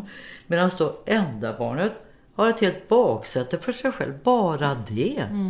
Och sen kommer enda barnet hem och då är det enda barnet igen. För att du ska slipas av av så kallade syskon, det kan inte de ersätta riktigt på dagis, så är det att du kommer hem och där är det så här nu. Du får finna dig i det. Du smiter inte hem och är fred. Som enda barnet gör. Utan har du syskon så tar du med dig detta hem. Men hur ska man göra då som förälder? Kan man... Hur? Du menar om man har ett enda barn? Ja. Ja, men alltså, För att lära dem tuffa till sig lite inför... Så mycket som möjligt. eh, Låta dem vara med andra människor. Gärna medvetet då dela. Ja. Som den där mamman Ja, som jag berättade om. Försökte ju bjuda in grannflickan för att de skulle dela på pengar och dela på bullarna. Mm. Och inte skämma bort eh, för mycket. Mm. Utan, eh, men det finns ju många barn som inte alls är bortskämda utan har fått ta otroligt mycket ansvar. Och därför ville också eh, Olof Martensen Larsson att det, idealet är fyra barn. För ett enda barn ska ju helst bli det som pappa aldrig fick bli. Nu ska du leva upp till det. Och det som mamma helst eh, vill att du ska bli. Det är jobbigt. Har man, är man flera syskon så kan man ju ta, någon kan ta det som pappa vill, någon kan det som mamma vill. Så dels ville han att det skulle vara fyra barn, sen ville han att de ska komma jämnt fördelat naturligtvis. Pojken ska vara först, pojke, flicka, pojke, flicka. Och varför ska pojken vara först, menar Olof? Jo, det är för att eh, Tjejer utvecklas snabbare, eller? Nej, inte bara därför. Men de, förr i tiden fick ju många stora systrar gå upp tidigt och baka bröd så alla syskonen fick med till skolan. När det gällde hushåll och, och småsyskon så var det ju flickorna som fick ta mycket mer än pojkarna. Och, så det fick hon göra. Och sen mamma kom hem med den ena bebisen efter den andra. Hon fick ta hand om både mamma och bebisen. Eh, och det är ju ingen större skillnad idag. För att idag är ju inte mamma hemma överhuvudtaget. Så att det är äldsta som får ta det ansvaret. Och antagligen i det fallet flickor mycket mer än pojkar när det gäller det här hemma. Så därför vill han att, att pojken ska vara äldst. Men de ska komma varannan. Så det var, och man ska inte bli nervös. För det här är ju en teoretisk modell. Det går ju kanske inte att fixa till det. Men Nej, för vi kan ju inte föda för många barn heller på grund av klimatförändringarna. Nej, precis. Det behövs inte fler folk Nej. Och vi kan ju inte välja kön Nej. än så länge. Jo, det kan vi ju faktiskt. Kan man inte göra det? Nej, jag tror inte det. Det är väl inte tillåtet i alla fall. Nej. Det vore ju hemskt tycker jag om man fick det. Jag tror att man kan det, fast eh, jag tror inte att det är tillåtet. Nej, det vissa- borde det inte vara. Det borde inte vara tillåtet. Nej, men en del gör ju abort. eh, Usch, när- ja, det jag vet att när vi skulle föda Lotta på Södersjukhuset. Då frågade vi vad det var för kön. Då ville de inte svara på det. Av den anledningen att en del valde att göra abort. Mm. Beroende på att det var ett speciellt kön. Jag trodde inte mina öron. Nej, men så är det. Men du, nu kom vi in på det här som jag ska prata om. Relationer. Ja. Hur ska man tänka kring relationer om man är ensam barn, man är mitten bland många syskon? Ja, men enda barn. Jag Ja, det pratade vi om förut. Enda, Ja. Mm. för att jag, jag tycker det låter så ensamt med ensam barn. Mm. Men det betyder ju samma sak. Men jag personligen säger enda barn. Det är inte alls ovanligt att de gifter sig med ett annat enda barn. Mm. Och eh, de sänder liksom på samma frekvens. Eh, så det har sagt som enda barn. De kan gå ut på en fest med 50 personer och se det som en sån här, eh, som på en film. Att längst bort där ser de någon så det bara blir ett ljussken. Och så dras de till varann. Så är det ofta Så tydligt? Ja, så Men kan hur det vara. kan det vara så tydligt? Nu måste jag tänka. Ja, de sänder på samma frekvens och eh, eh, de känner på sig. Man kan känna på sig väldigt mycket vad den andra är i syskonskaran. På något sätt. Kan du känna på dig att jag är småsyskon, förutom det jag har sagt? Ja, lite. Du är ganska kreativ och så. Men, men du är ju inte... Ja, jag är lite mix. Du är lite mixed. Men, men alltså, jo lite kan jag det. Eller som jag kände på mig att Anders Borg inte var ett stora syskon. Ja, ja. Ehm, Ja, men det var ju duktigt att du gjorde det. Var det för att han hade hästsvans och var lite... nej, jag tänker att han har, han har en, en attityd som är inte så korrekt. Nej, speciellt inte senare år. Speciellt inte sen han tog över internet. men, Nej.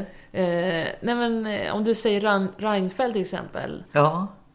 Eller Anna Lind eller Maud Olofsson måste vara en stora syster. Nej. Nähä? Hon är, hon är mellan två bröder. Center. Ja men Maud Olofsson, jag menar, jag menar, förlåt jag sa fel. Jag menar Mona Sahlin menar jag. Ja, hon är stora syster. Ja. Ja. Och vad heter hon nu då? Eh, som är aktiv fortfarande. Åh, Maria Wetterstrand. Fast nu är hon politisk bilder. Men hon måste vara stora syster. Ja, pseudotvillingstora syster. Aha. Hon har en bror som är, är... Eller hon har en bror som är väldigt lite äldre än hon. Jaha. Så hon är en sån här kaxig lilla Ja, syster, ja. lilla pseudosyster. Det där funnits så jävla vass i, eh, Ja, i såna här politiska diskussioner. antagligen. Mm, Okej, mera då. Jo, men vi var inne på det med partner. Ja, just det. Just det. Men väldigt ofta är det ju så då, som jag sa att man väljer det man har tränat på i barnkammaren. Mm. Jag har ju tränat på två småbröder och då väljer jag en lillebror. Eh, och han har i sin tur eh, tränat på en stora syster. Då väljer han en stora syster. Mm. Det är väldigt vanligt. Om du börjar gå ut och fråga folk så är det väldigt vanligt. Sen enda barn gifter sig beroende lite på vad de är. Är de ett babyenda barn? Så här, eh, bortskämt ända bara. Ja, då kanske de gifter sig med stora syskon som tar hand om dem. Eller är de det här eh, ansvarstagande enda barnet, vuxenenda barnet. Då kan ju de gifta sig med ett småsyskon och ta hand om det.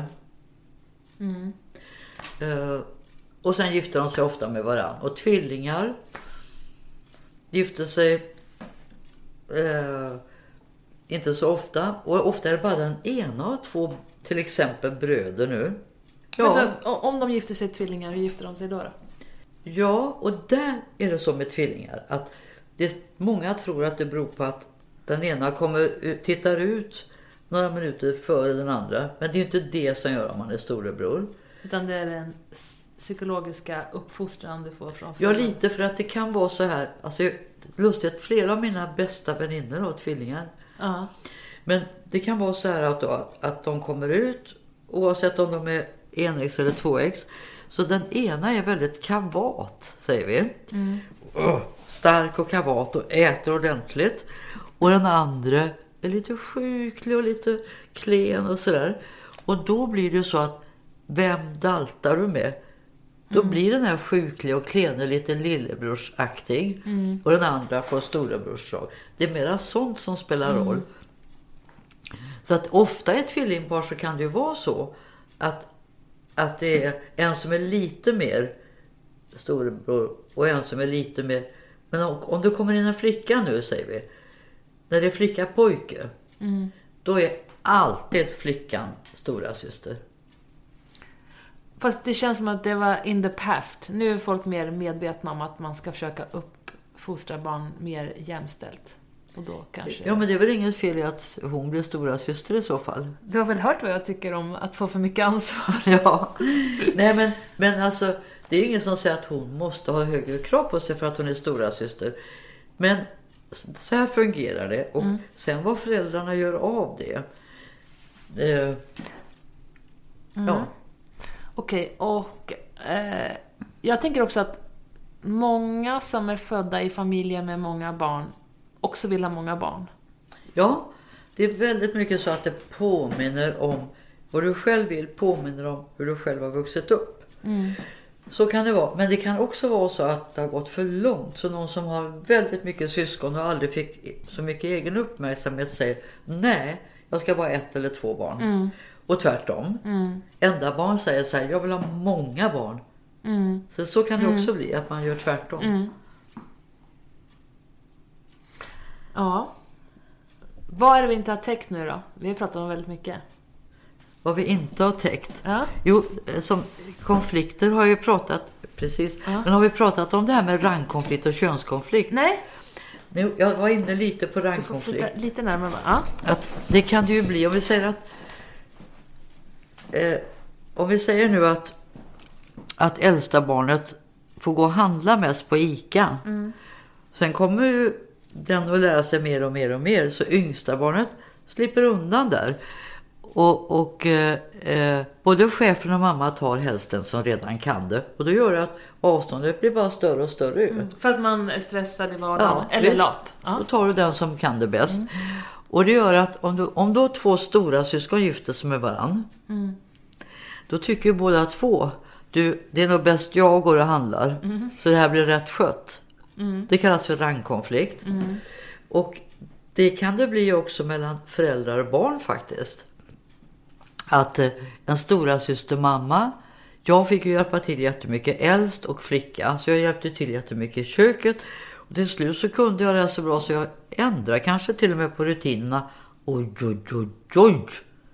Nu var det inte mor och dotter i köket, det var rangkonflikt mellan två stora systrar. Men gud, det där är ett fenomen som jag har upplevt bland många i min eh, bekantskapskrets. Och det är många som inte tänker på Nej, det. och många har berättat att de hamnar i en konkurrenssituation med sin morsa. Och jag själv har ju inte närheten av det. Nej. Eh, min mamma skulle aldrig känna den konkurrensen heller eftersom allt är bara bra. Som hon Precis. har vuxit upp med. Ja. Och jag har också vuxit upp med att det är bra, Ja. förutom lite. Så men, att, men, men det är så många. Men och, och ja. det, tänk dig då en auktoritär pappa som är storebror Mm. och gärna till bara bröder. Då kan du tänka dig att om han får tre söner, då är den äldsta också på gott och ont, jag lägger inte värderingar, riktig macho. ja. Då kan du tänka dig, ja, eller kompetent inom det området som de premierar i familjen. ja, Ja. då kan du tänka dig far och son där, hur det kan sluta.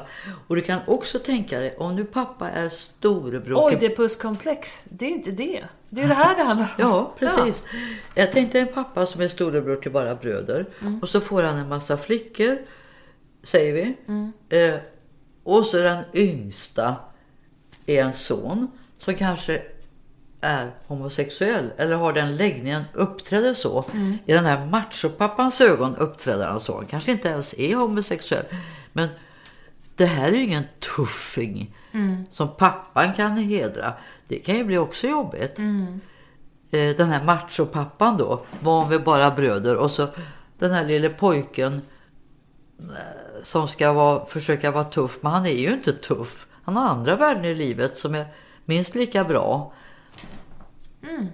Men så var jag inne på det när det kan bli rangkonflikt också. med mina barn och dina barn. Det har jag redan berättat om. Eller hur? Mm, ja, men ta det igen. Jo, om, om vi säger att jag träffar någon eh, så borde jag egentligen fråga innan vi går hem. Just det, det pratade vi om. Ja, Ja. det har jag kanske Mm, berättat. det har vi pratat ja.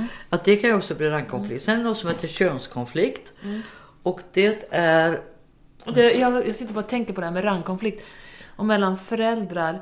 Framförallt, ja det kan ju vara stora syskon, för, stora syskonförälder och stora syskonbarn. Ja, Som, jag kan se många sådana. jag tror att min mamma och jag hade det. Ja. Och Det sen så, förklarar väldigt mycket. ja, det förklarar mycket. Sen kan det vara tvärtom också, att småsyskonkonflikt. Alltså att någon står för the entertainment i form av Ja. lilla syster och så Ja. får de småsyskon som också står för the ja, entertainment i precis. familjen. Ja. Så blir det en Ja. konkurrenssituation. ja. Som jag också har hört talas om. Och man tror ju inte att föräldrar konkurrerar med sina barn, men det kan de visst göra. Men säg, jag kan ju inte det, men säg Pernilla Wahlgren och Bianca Ja. Ingrosso. Ja. Det Eller jag säkert- tänker sådana familjer, nu vet jag ingenting specifikt om dem, de verkar Nej. tycka om varandra och så, men i sådana familjer också. Och du, när föräldrarna favoriserar ett barn, då kan även den som blir favoriserad lida av det. Jag var på en kyrka en gång och hade några präster. Och då berättade en präst, jag är lillebror. Var han väl ja. Och jag har en storebror. Och min mamma favoriserar mig något så fruktansvärt. Och jag led. Jag led.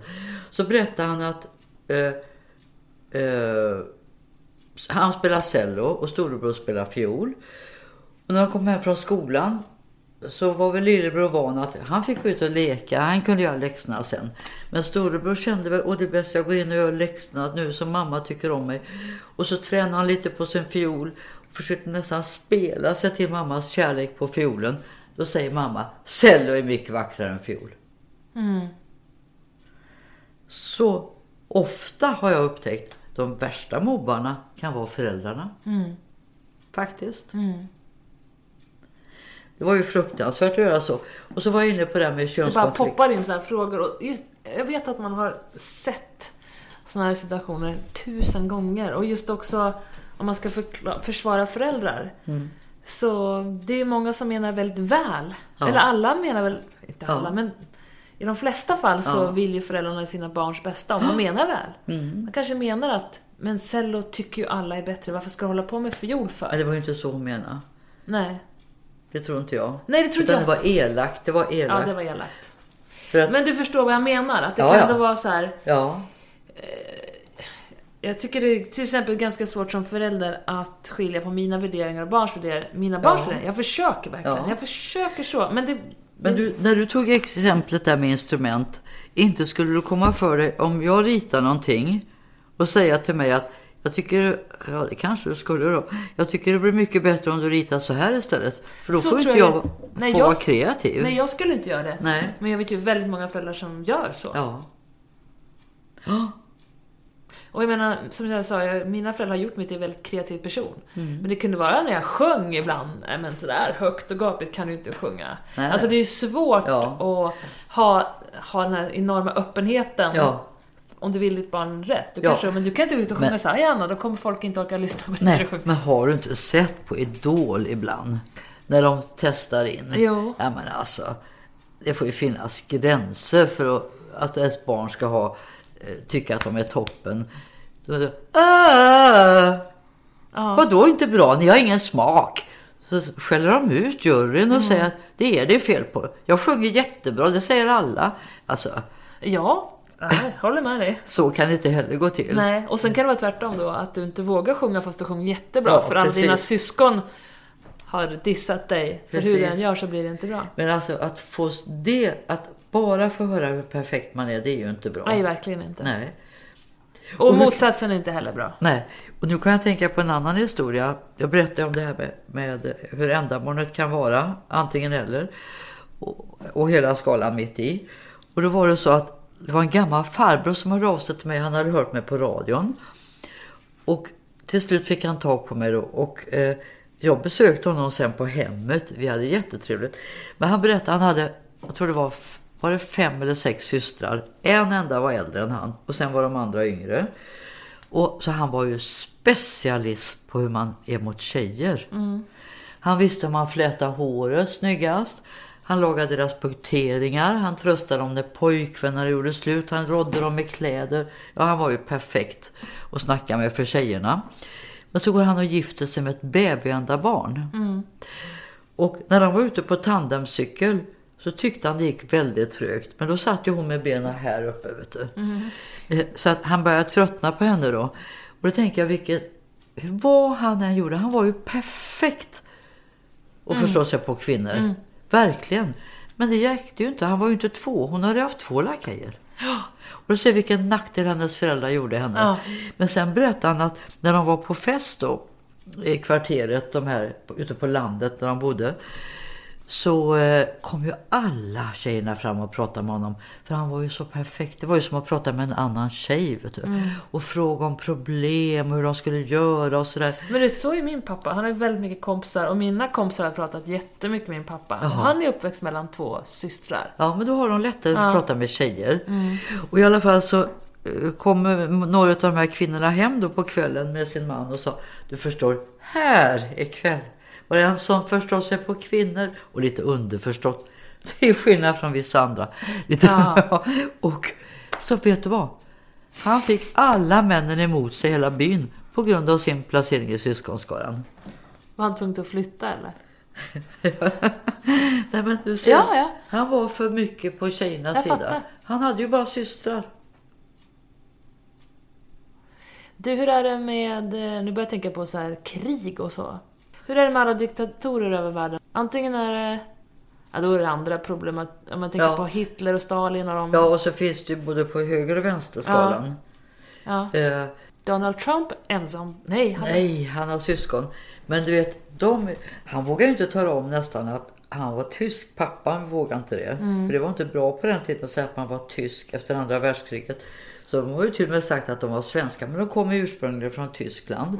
Och hans pappa var nog en jävel tror jag. Och eh, hans storebror, storebror, stackars storebror. Alltså fick, Donald Trumps storebror, ja. fick så mycket krav på sig så han söp ihjäl sig. ja. Och nu är väl då, jag tror att han är nästa, det är några tjejer emellan, son i den familjen. Så han är alltså en Han är ett mellanbarn. Ja, mellanbarn. Ja, någon, jag tror att han har syskon även efter sig. Nu ska vi googla. Ja, det får vi göra. Donald Men jag Trump. tror nästan det. Jag tror inte att han är allra yngst. Och är det bara två söner så är han ju yngst av sönerna för att då har den äldsta supit ihjäl sig. Jädrar vad vi pratar. Har du tid? Alltså Klockan är... halv två snart. Jag har ett möte klockan ett. Jag måste Oj, skicka... klockan skick- ett. Ja, men du vet, jag tror det här... Det här är... Jag måste skicka ett meddelande. Det löser sig. Men klockan är ju halv två. Nej, klockan två menar jag. Ja, ja men du hinner ju dit. Ja, det beror på om du vill att vi ska fortsätta eller inte. Jag hinner. Vänta, jag ska... Nu ska vi se. Donald Trump, där var vi. Han är ju född... eh, Donald Trump är född 1946 och hans... Så har han Marianne som är född 1937. Stora syster alltså. Ja, måste nästan skriva. Det var väldigt många år mellan dem va? Och sen Elisabeth är född 37, ja. 42. 42. Och sen han som inte lever längre då, som är född eh, 38. Han var inte äldst då, han var näst äldst. Ja, Om man- 38. Men det är klart han var äldsta sonen. Mm. Vad hette han? Står det? Fred. Fred. ja. Han var född 38. Ja, det var ju han som var äldsta sonen. För det Och Don, en, Donald född 46. Ja. en konservativ familj. Eh, så att ja, han har en lillebror som är två år yngre som antagligen jagar honom. ja. Och sen har han systrar som antagligen är rätt passiva där uppe. Skulle jag gissa. Så han är en jagad pseudotvilling helt enkelt. Ja, det är han ju faktiskt. Ja. Ja. Och sen har han, det vet vi inte om de, han har duktiga stora systrar som har lite komplex, eller de tar, har tagit över. Det vet vi ju inte heller. Vilka syskon mår bäst? Det är väldigt svårt att säga.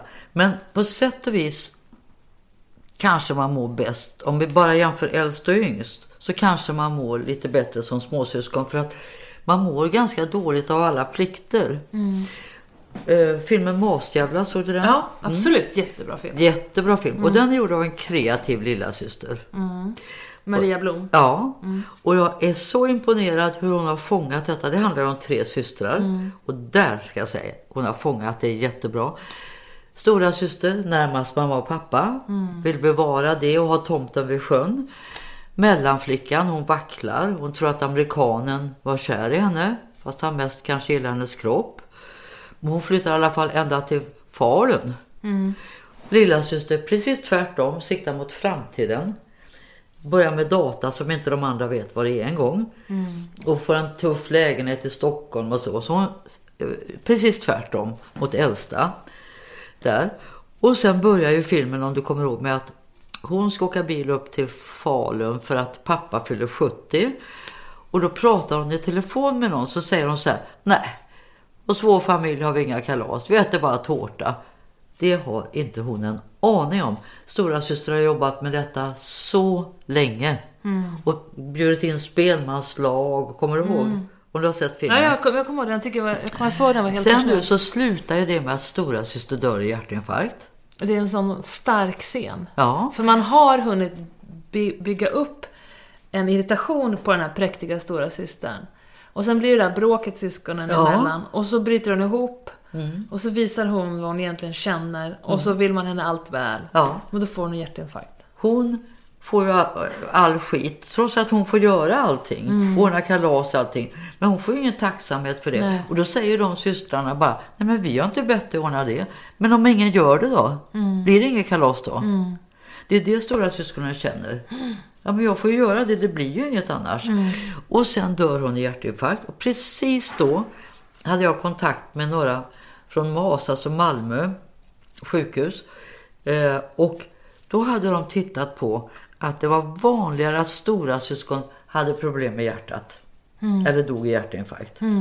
Och då brukar jag skoja och säga, men om vi stora syskon bara överlever vår hjärtinfarkt så kan vi leva längre än våra småsyskon. För våra småsyskon lever mycket farligare. Det vill säga de har mycket roligare.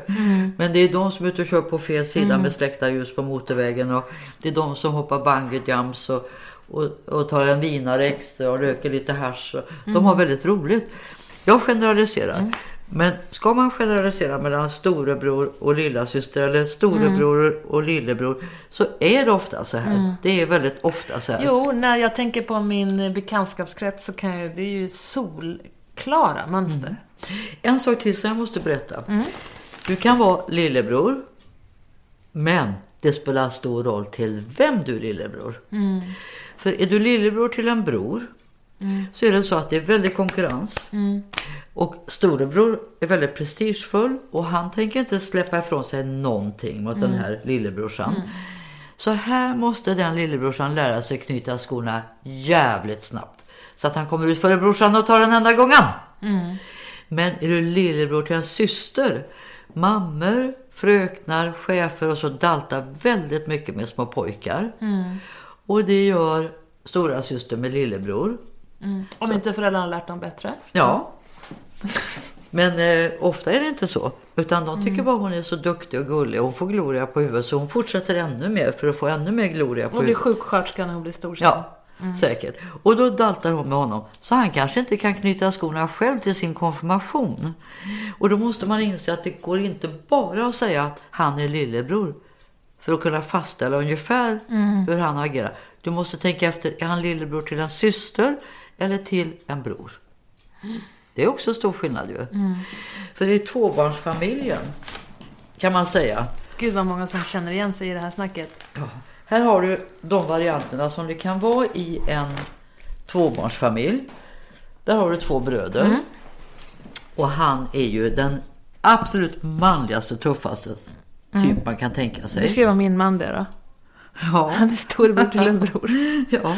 Och min son också, Ja. min äldsta son. Är det inte han som är militär? Jo, Ja. Fredrik Reinfeldt, eh, Carl Bildt, ja, you name it. Lillebror, han får en väldigt god social anpassningsförmåga. För han tävlar ju mot storbror och han sticker upp och han får ge sig och han försöker sticka upp och han får ge sig. Och han använder ofta humorn som vapen. Du vet, det är ju det bästa om du kan få alla att skratta åt den där stroppen. Mm.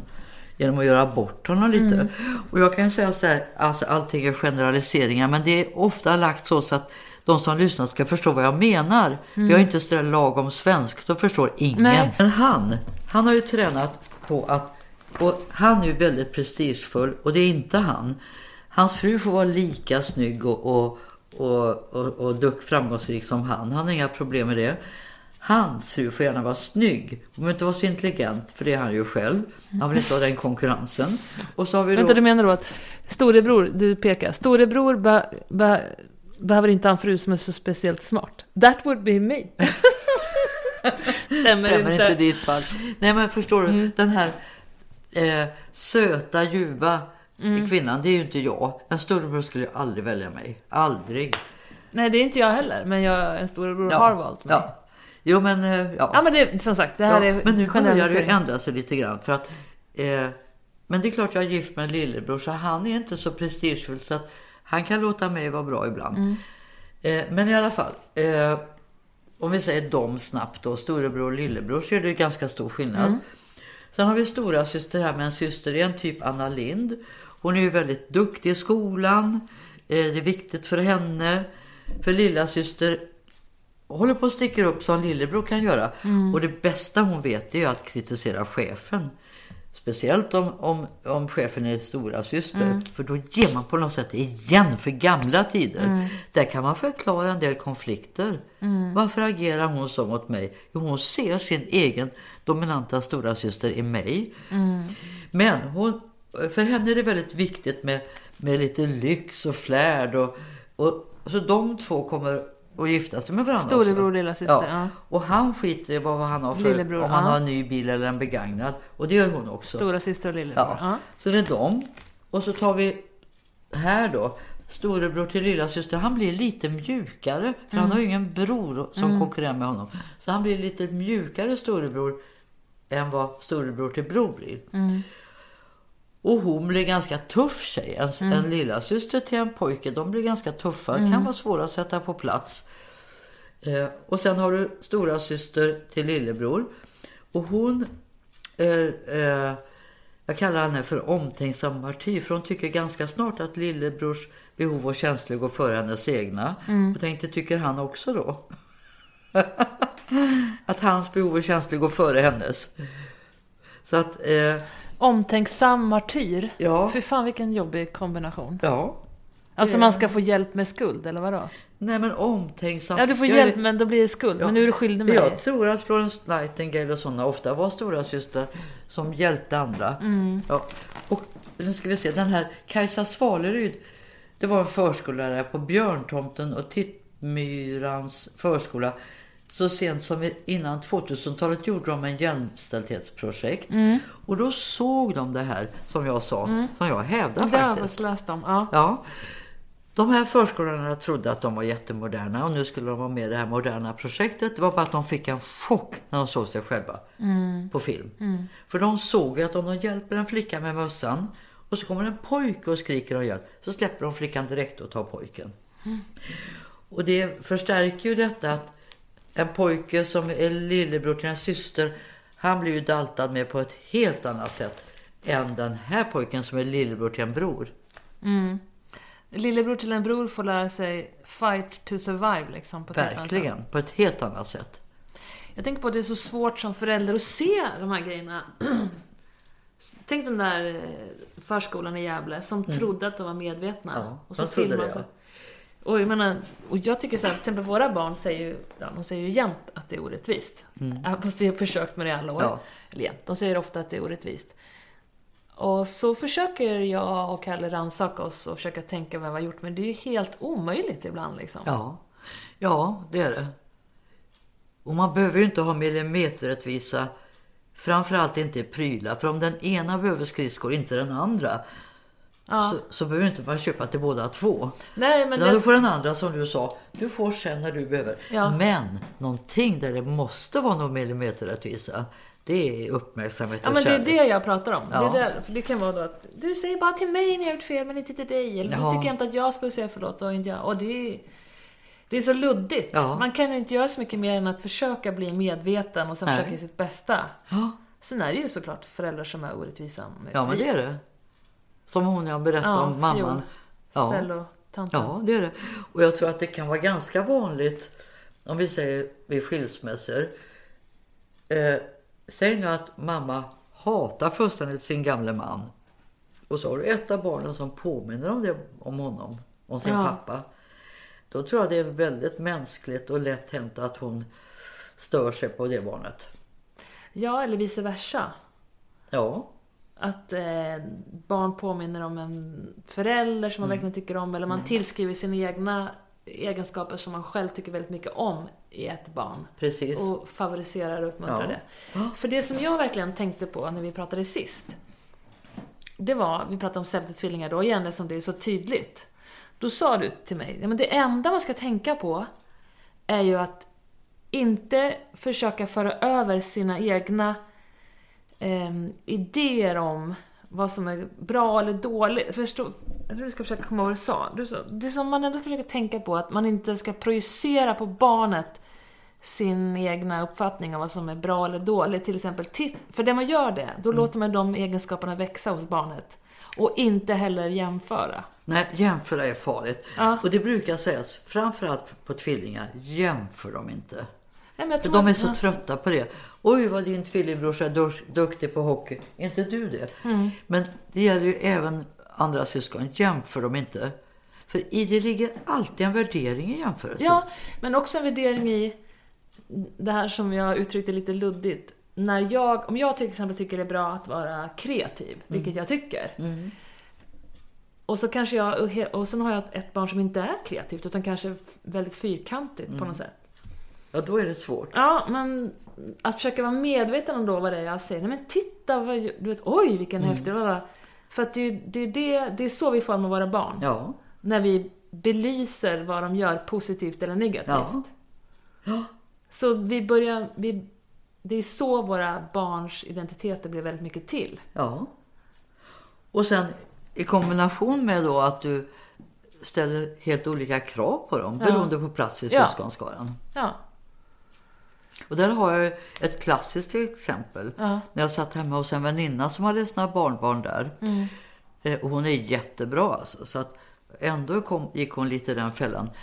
För det var pojke på tre, pojke på två och flicka på nästan ett. Så de var väldigt tätt de här barnen. Och så sitter vi och fikar och helt plötsligt har tvååringen chokladkaka i hela ansiktet. Och vad säger man då? Nej men lille gubben, nej men lille gubben. Det är jätteroligt och gulligt. Och eftersom allting går ut på att vi ska överleva så ser treåringen det och barn är så smarta. Oj, är det så man ska göra? För att få uppmärksamhet. Så han smörjer in sig med chokladkaka. Och vad får han höra då? Nej men vad gör du? Du som är så stor ska väl kunna äta ordentligt. Och då är han tre år. mm, det är så hårt. Ja, och det här har jag ett bra argument om det är någon som inte skulle tro på mina Nej. teorier. Då säger jag så här. Du, ta samma treåriga pojke och gör honom till yngst. Inser du då att han skulle få en helt annan uppväxt? Eller hur? Ja, helt klockrent. Och jag ser det ibland. Och det är det jag menar att det blir så hårt då, när barnet försöker spela kärlekens Ja. regler. Ja. Så här ska jag göra för att få min upp- uppmärksamhet. För så här är ju uppenbarligen reglerna i det här rummet. Ja. För den här, vi kladdar in oss med chokladtårta, då Ja. får vi kärlek och beröm och Ja. eh, applåder och Ja. leenden. Ja, då gör jag det. Sen Ja. får du en smäll. Jag tänker att det skapar så stor osäkerhet också. Ja. För det finns ju tydligen inga regler. Det finns bara ett godtyckligt regelverk. Som Ja. sätts av några vuxna som bestämmer. Det gäller att vara stridsmart och inse det här. Eh, hur man ska agera. Men där är barn smarta faktiskt. De inser ganska snart att jag ska spela äldsta barnrollen eller yngsta barnrollen. Det är det jag menar. Då går vi in i det där. Ja, de är inte dumma där. Nej. Fast det känns ändå när du berättar nu, då känner man sig sorgsen. För det är så himla hårt. När man ser en liten treåring som försöker göra sitt bästa Ja. för att bli älskad. Ja visst, det är Och försöker förstå hur det ska vara. Ja. ja, det är hemskt. Så man kan bli ledsen när man hör sånt. Men det måste vara jobbigt för dig när du är ute bland vänner och bekanta och i världen och ser allt. Och ser sådana mönster och skulle Jo, vilja vara... vet, nu är vi så pass gamla, jag och mina vänner, så att det är inte så ofta man ser hur de är mot sina barn, mina vänner. Det var ju många år sedan. De har ju flyttat hemifrån, alla våra barn. Men man kan ju höra uttalanden ibland och så, det kan man göra.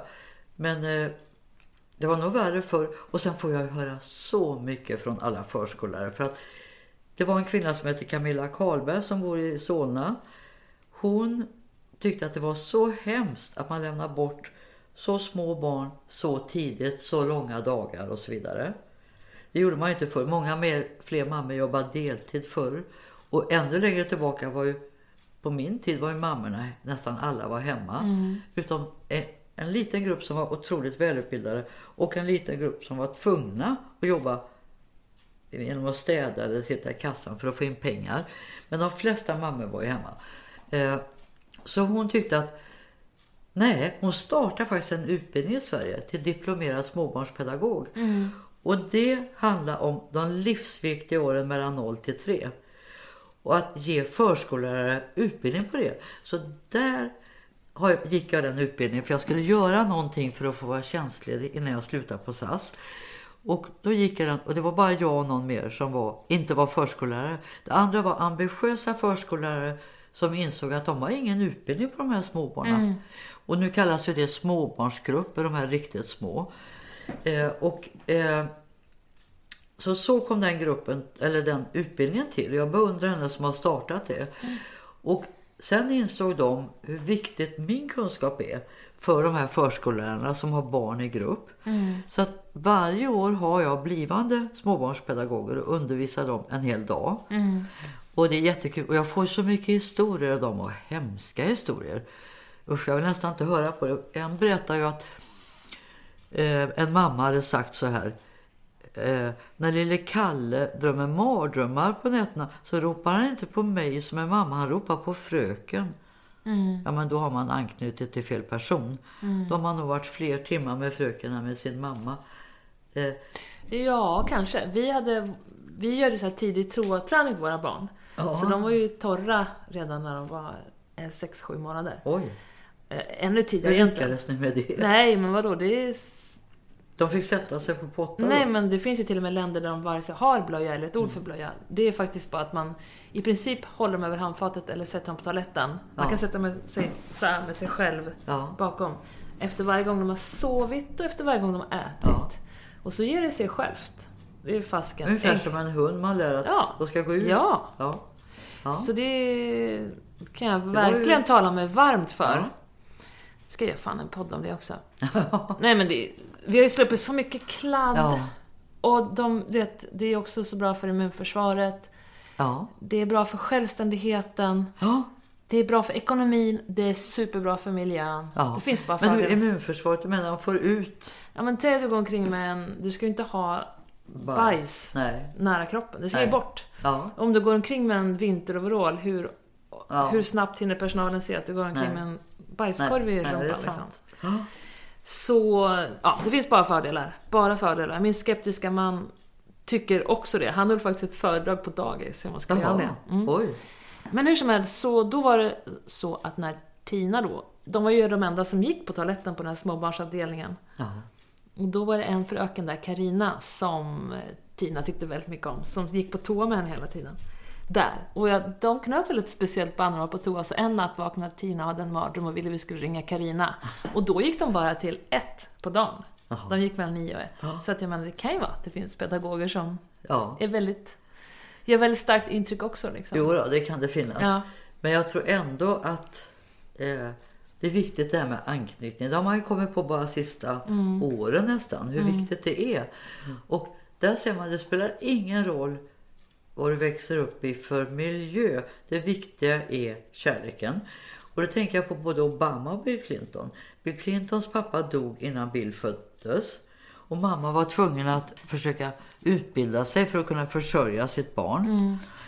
Och då lämnade hon Bill till morfar och mormor. Och samma var det med Obama, också morfar och mormor. Och de här livsviktiga åren under tre hade båda de två två vuxna människor som hade tid med dem och prata med dem. Nu ska vi duka av, nu ska vi diska. Förstår du? Och ge dem ett språk. Vet du vad demokrati betyder? Ja, men jag tror, ja absolut. Jo, men Mm. jag tror mycket på det. Jag med. Att det är den här Mm. tryggheten som du får under de tre första åren. Den följer dig sen. Om du är jättetrygg under de första åren så följer det dig sen. Och då har jag ett uttryck som... Eh, vad heter han nu? Eh, ja. Är du stressad? Väntar Ja, på dig lite. nu? Jag måste bara Det är ska jag säga det här för det är Ja. så himla bra. Jag får Eh, åka ner till dig så gör vi en till sen. Ja, det Nästa får vi gång kommer jag Ja, ner till det dig. får vi göra. Jo, eh, eh, Dalai Lama Mm. har sagt en sak som jag tycker är så bra. Mm. Han säger så här. Ett träd med starka rötter kan motstå den hårdaste storm. Mm. Men trädet kan inte börja skjuta rötter just när stormen dyker upp i horisonten. Men är inte detta bra? Mm. Jo. Det är ju precis det. Och vi hade ju som eh, kurslitteratur Jesper Juhl, Ja, dansken. han har jag intervjuat också faktiskt. Jaha, vad I roligt. samma program där du var med. Jaha. Eh, jo, och han är ju sträng mot oss föräldrar. För att om man ska översätta hans bok till ett kompetenta barn så ska man göra det i blomspråk så är det egentligen, det finns inga dåliga blommor, det finns bara dåliga trädgårdsmästare. Så han menar att barn är kompetenta från början. Och är de inte det så är det föräldrarna som har förstört dem. Det är väldigt strängt. Men här är en annan. Apropå pseudotvillingar. Eh, man ska planera barn som man planterar blommor med lagom avstånd mellan varje planta så att var och en får tillräckligt med sol, luft och rymd för att kunna spira. Jag ska fota dem där och lägga ut dem på sidan. Men jag vet ju då när, eh, när vi träffades förra gången, då pratade vi om det här med anknytning och hur, när, när de kan börja på dagis. Och då sa du, ja men det beror på hur, eller förskolan, hur förskolan är. Om det är små eller stora grupper, Ja. om det är lugnt där. Du sa, gå dit och var där en dag.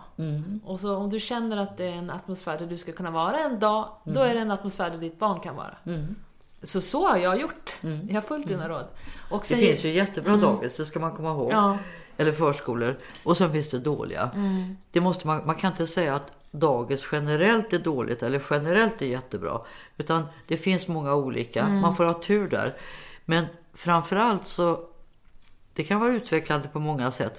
Men det som är farligt tror jag, det är att de börjar allt för tidigt, allt för långa dagar i allt för stökig miljö med hög ljudvolym och för många runt omkring sig. Det klarar inte riktigt ett litet Nej. barn.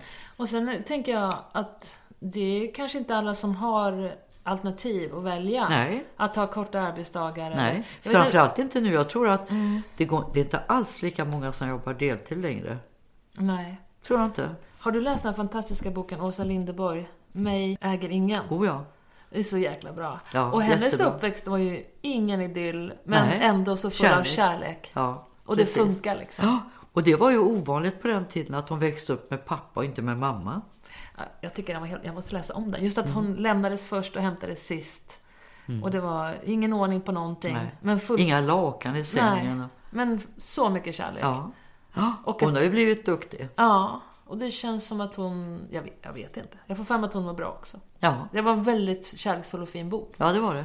Jag tänker på, jag och min man har möjligheten att haft barnen en kort tid på förskolan, jobba kväll, alltså vi, är frilans båda två så Ja. vi kan modellera om våra Ja. arbetstider och vi har valt, ja nu har de slutat förskolan då, men en liten förskola och vi kan välja så mycket. Ja.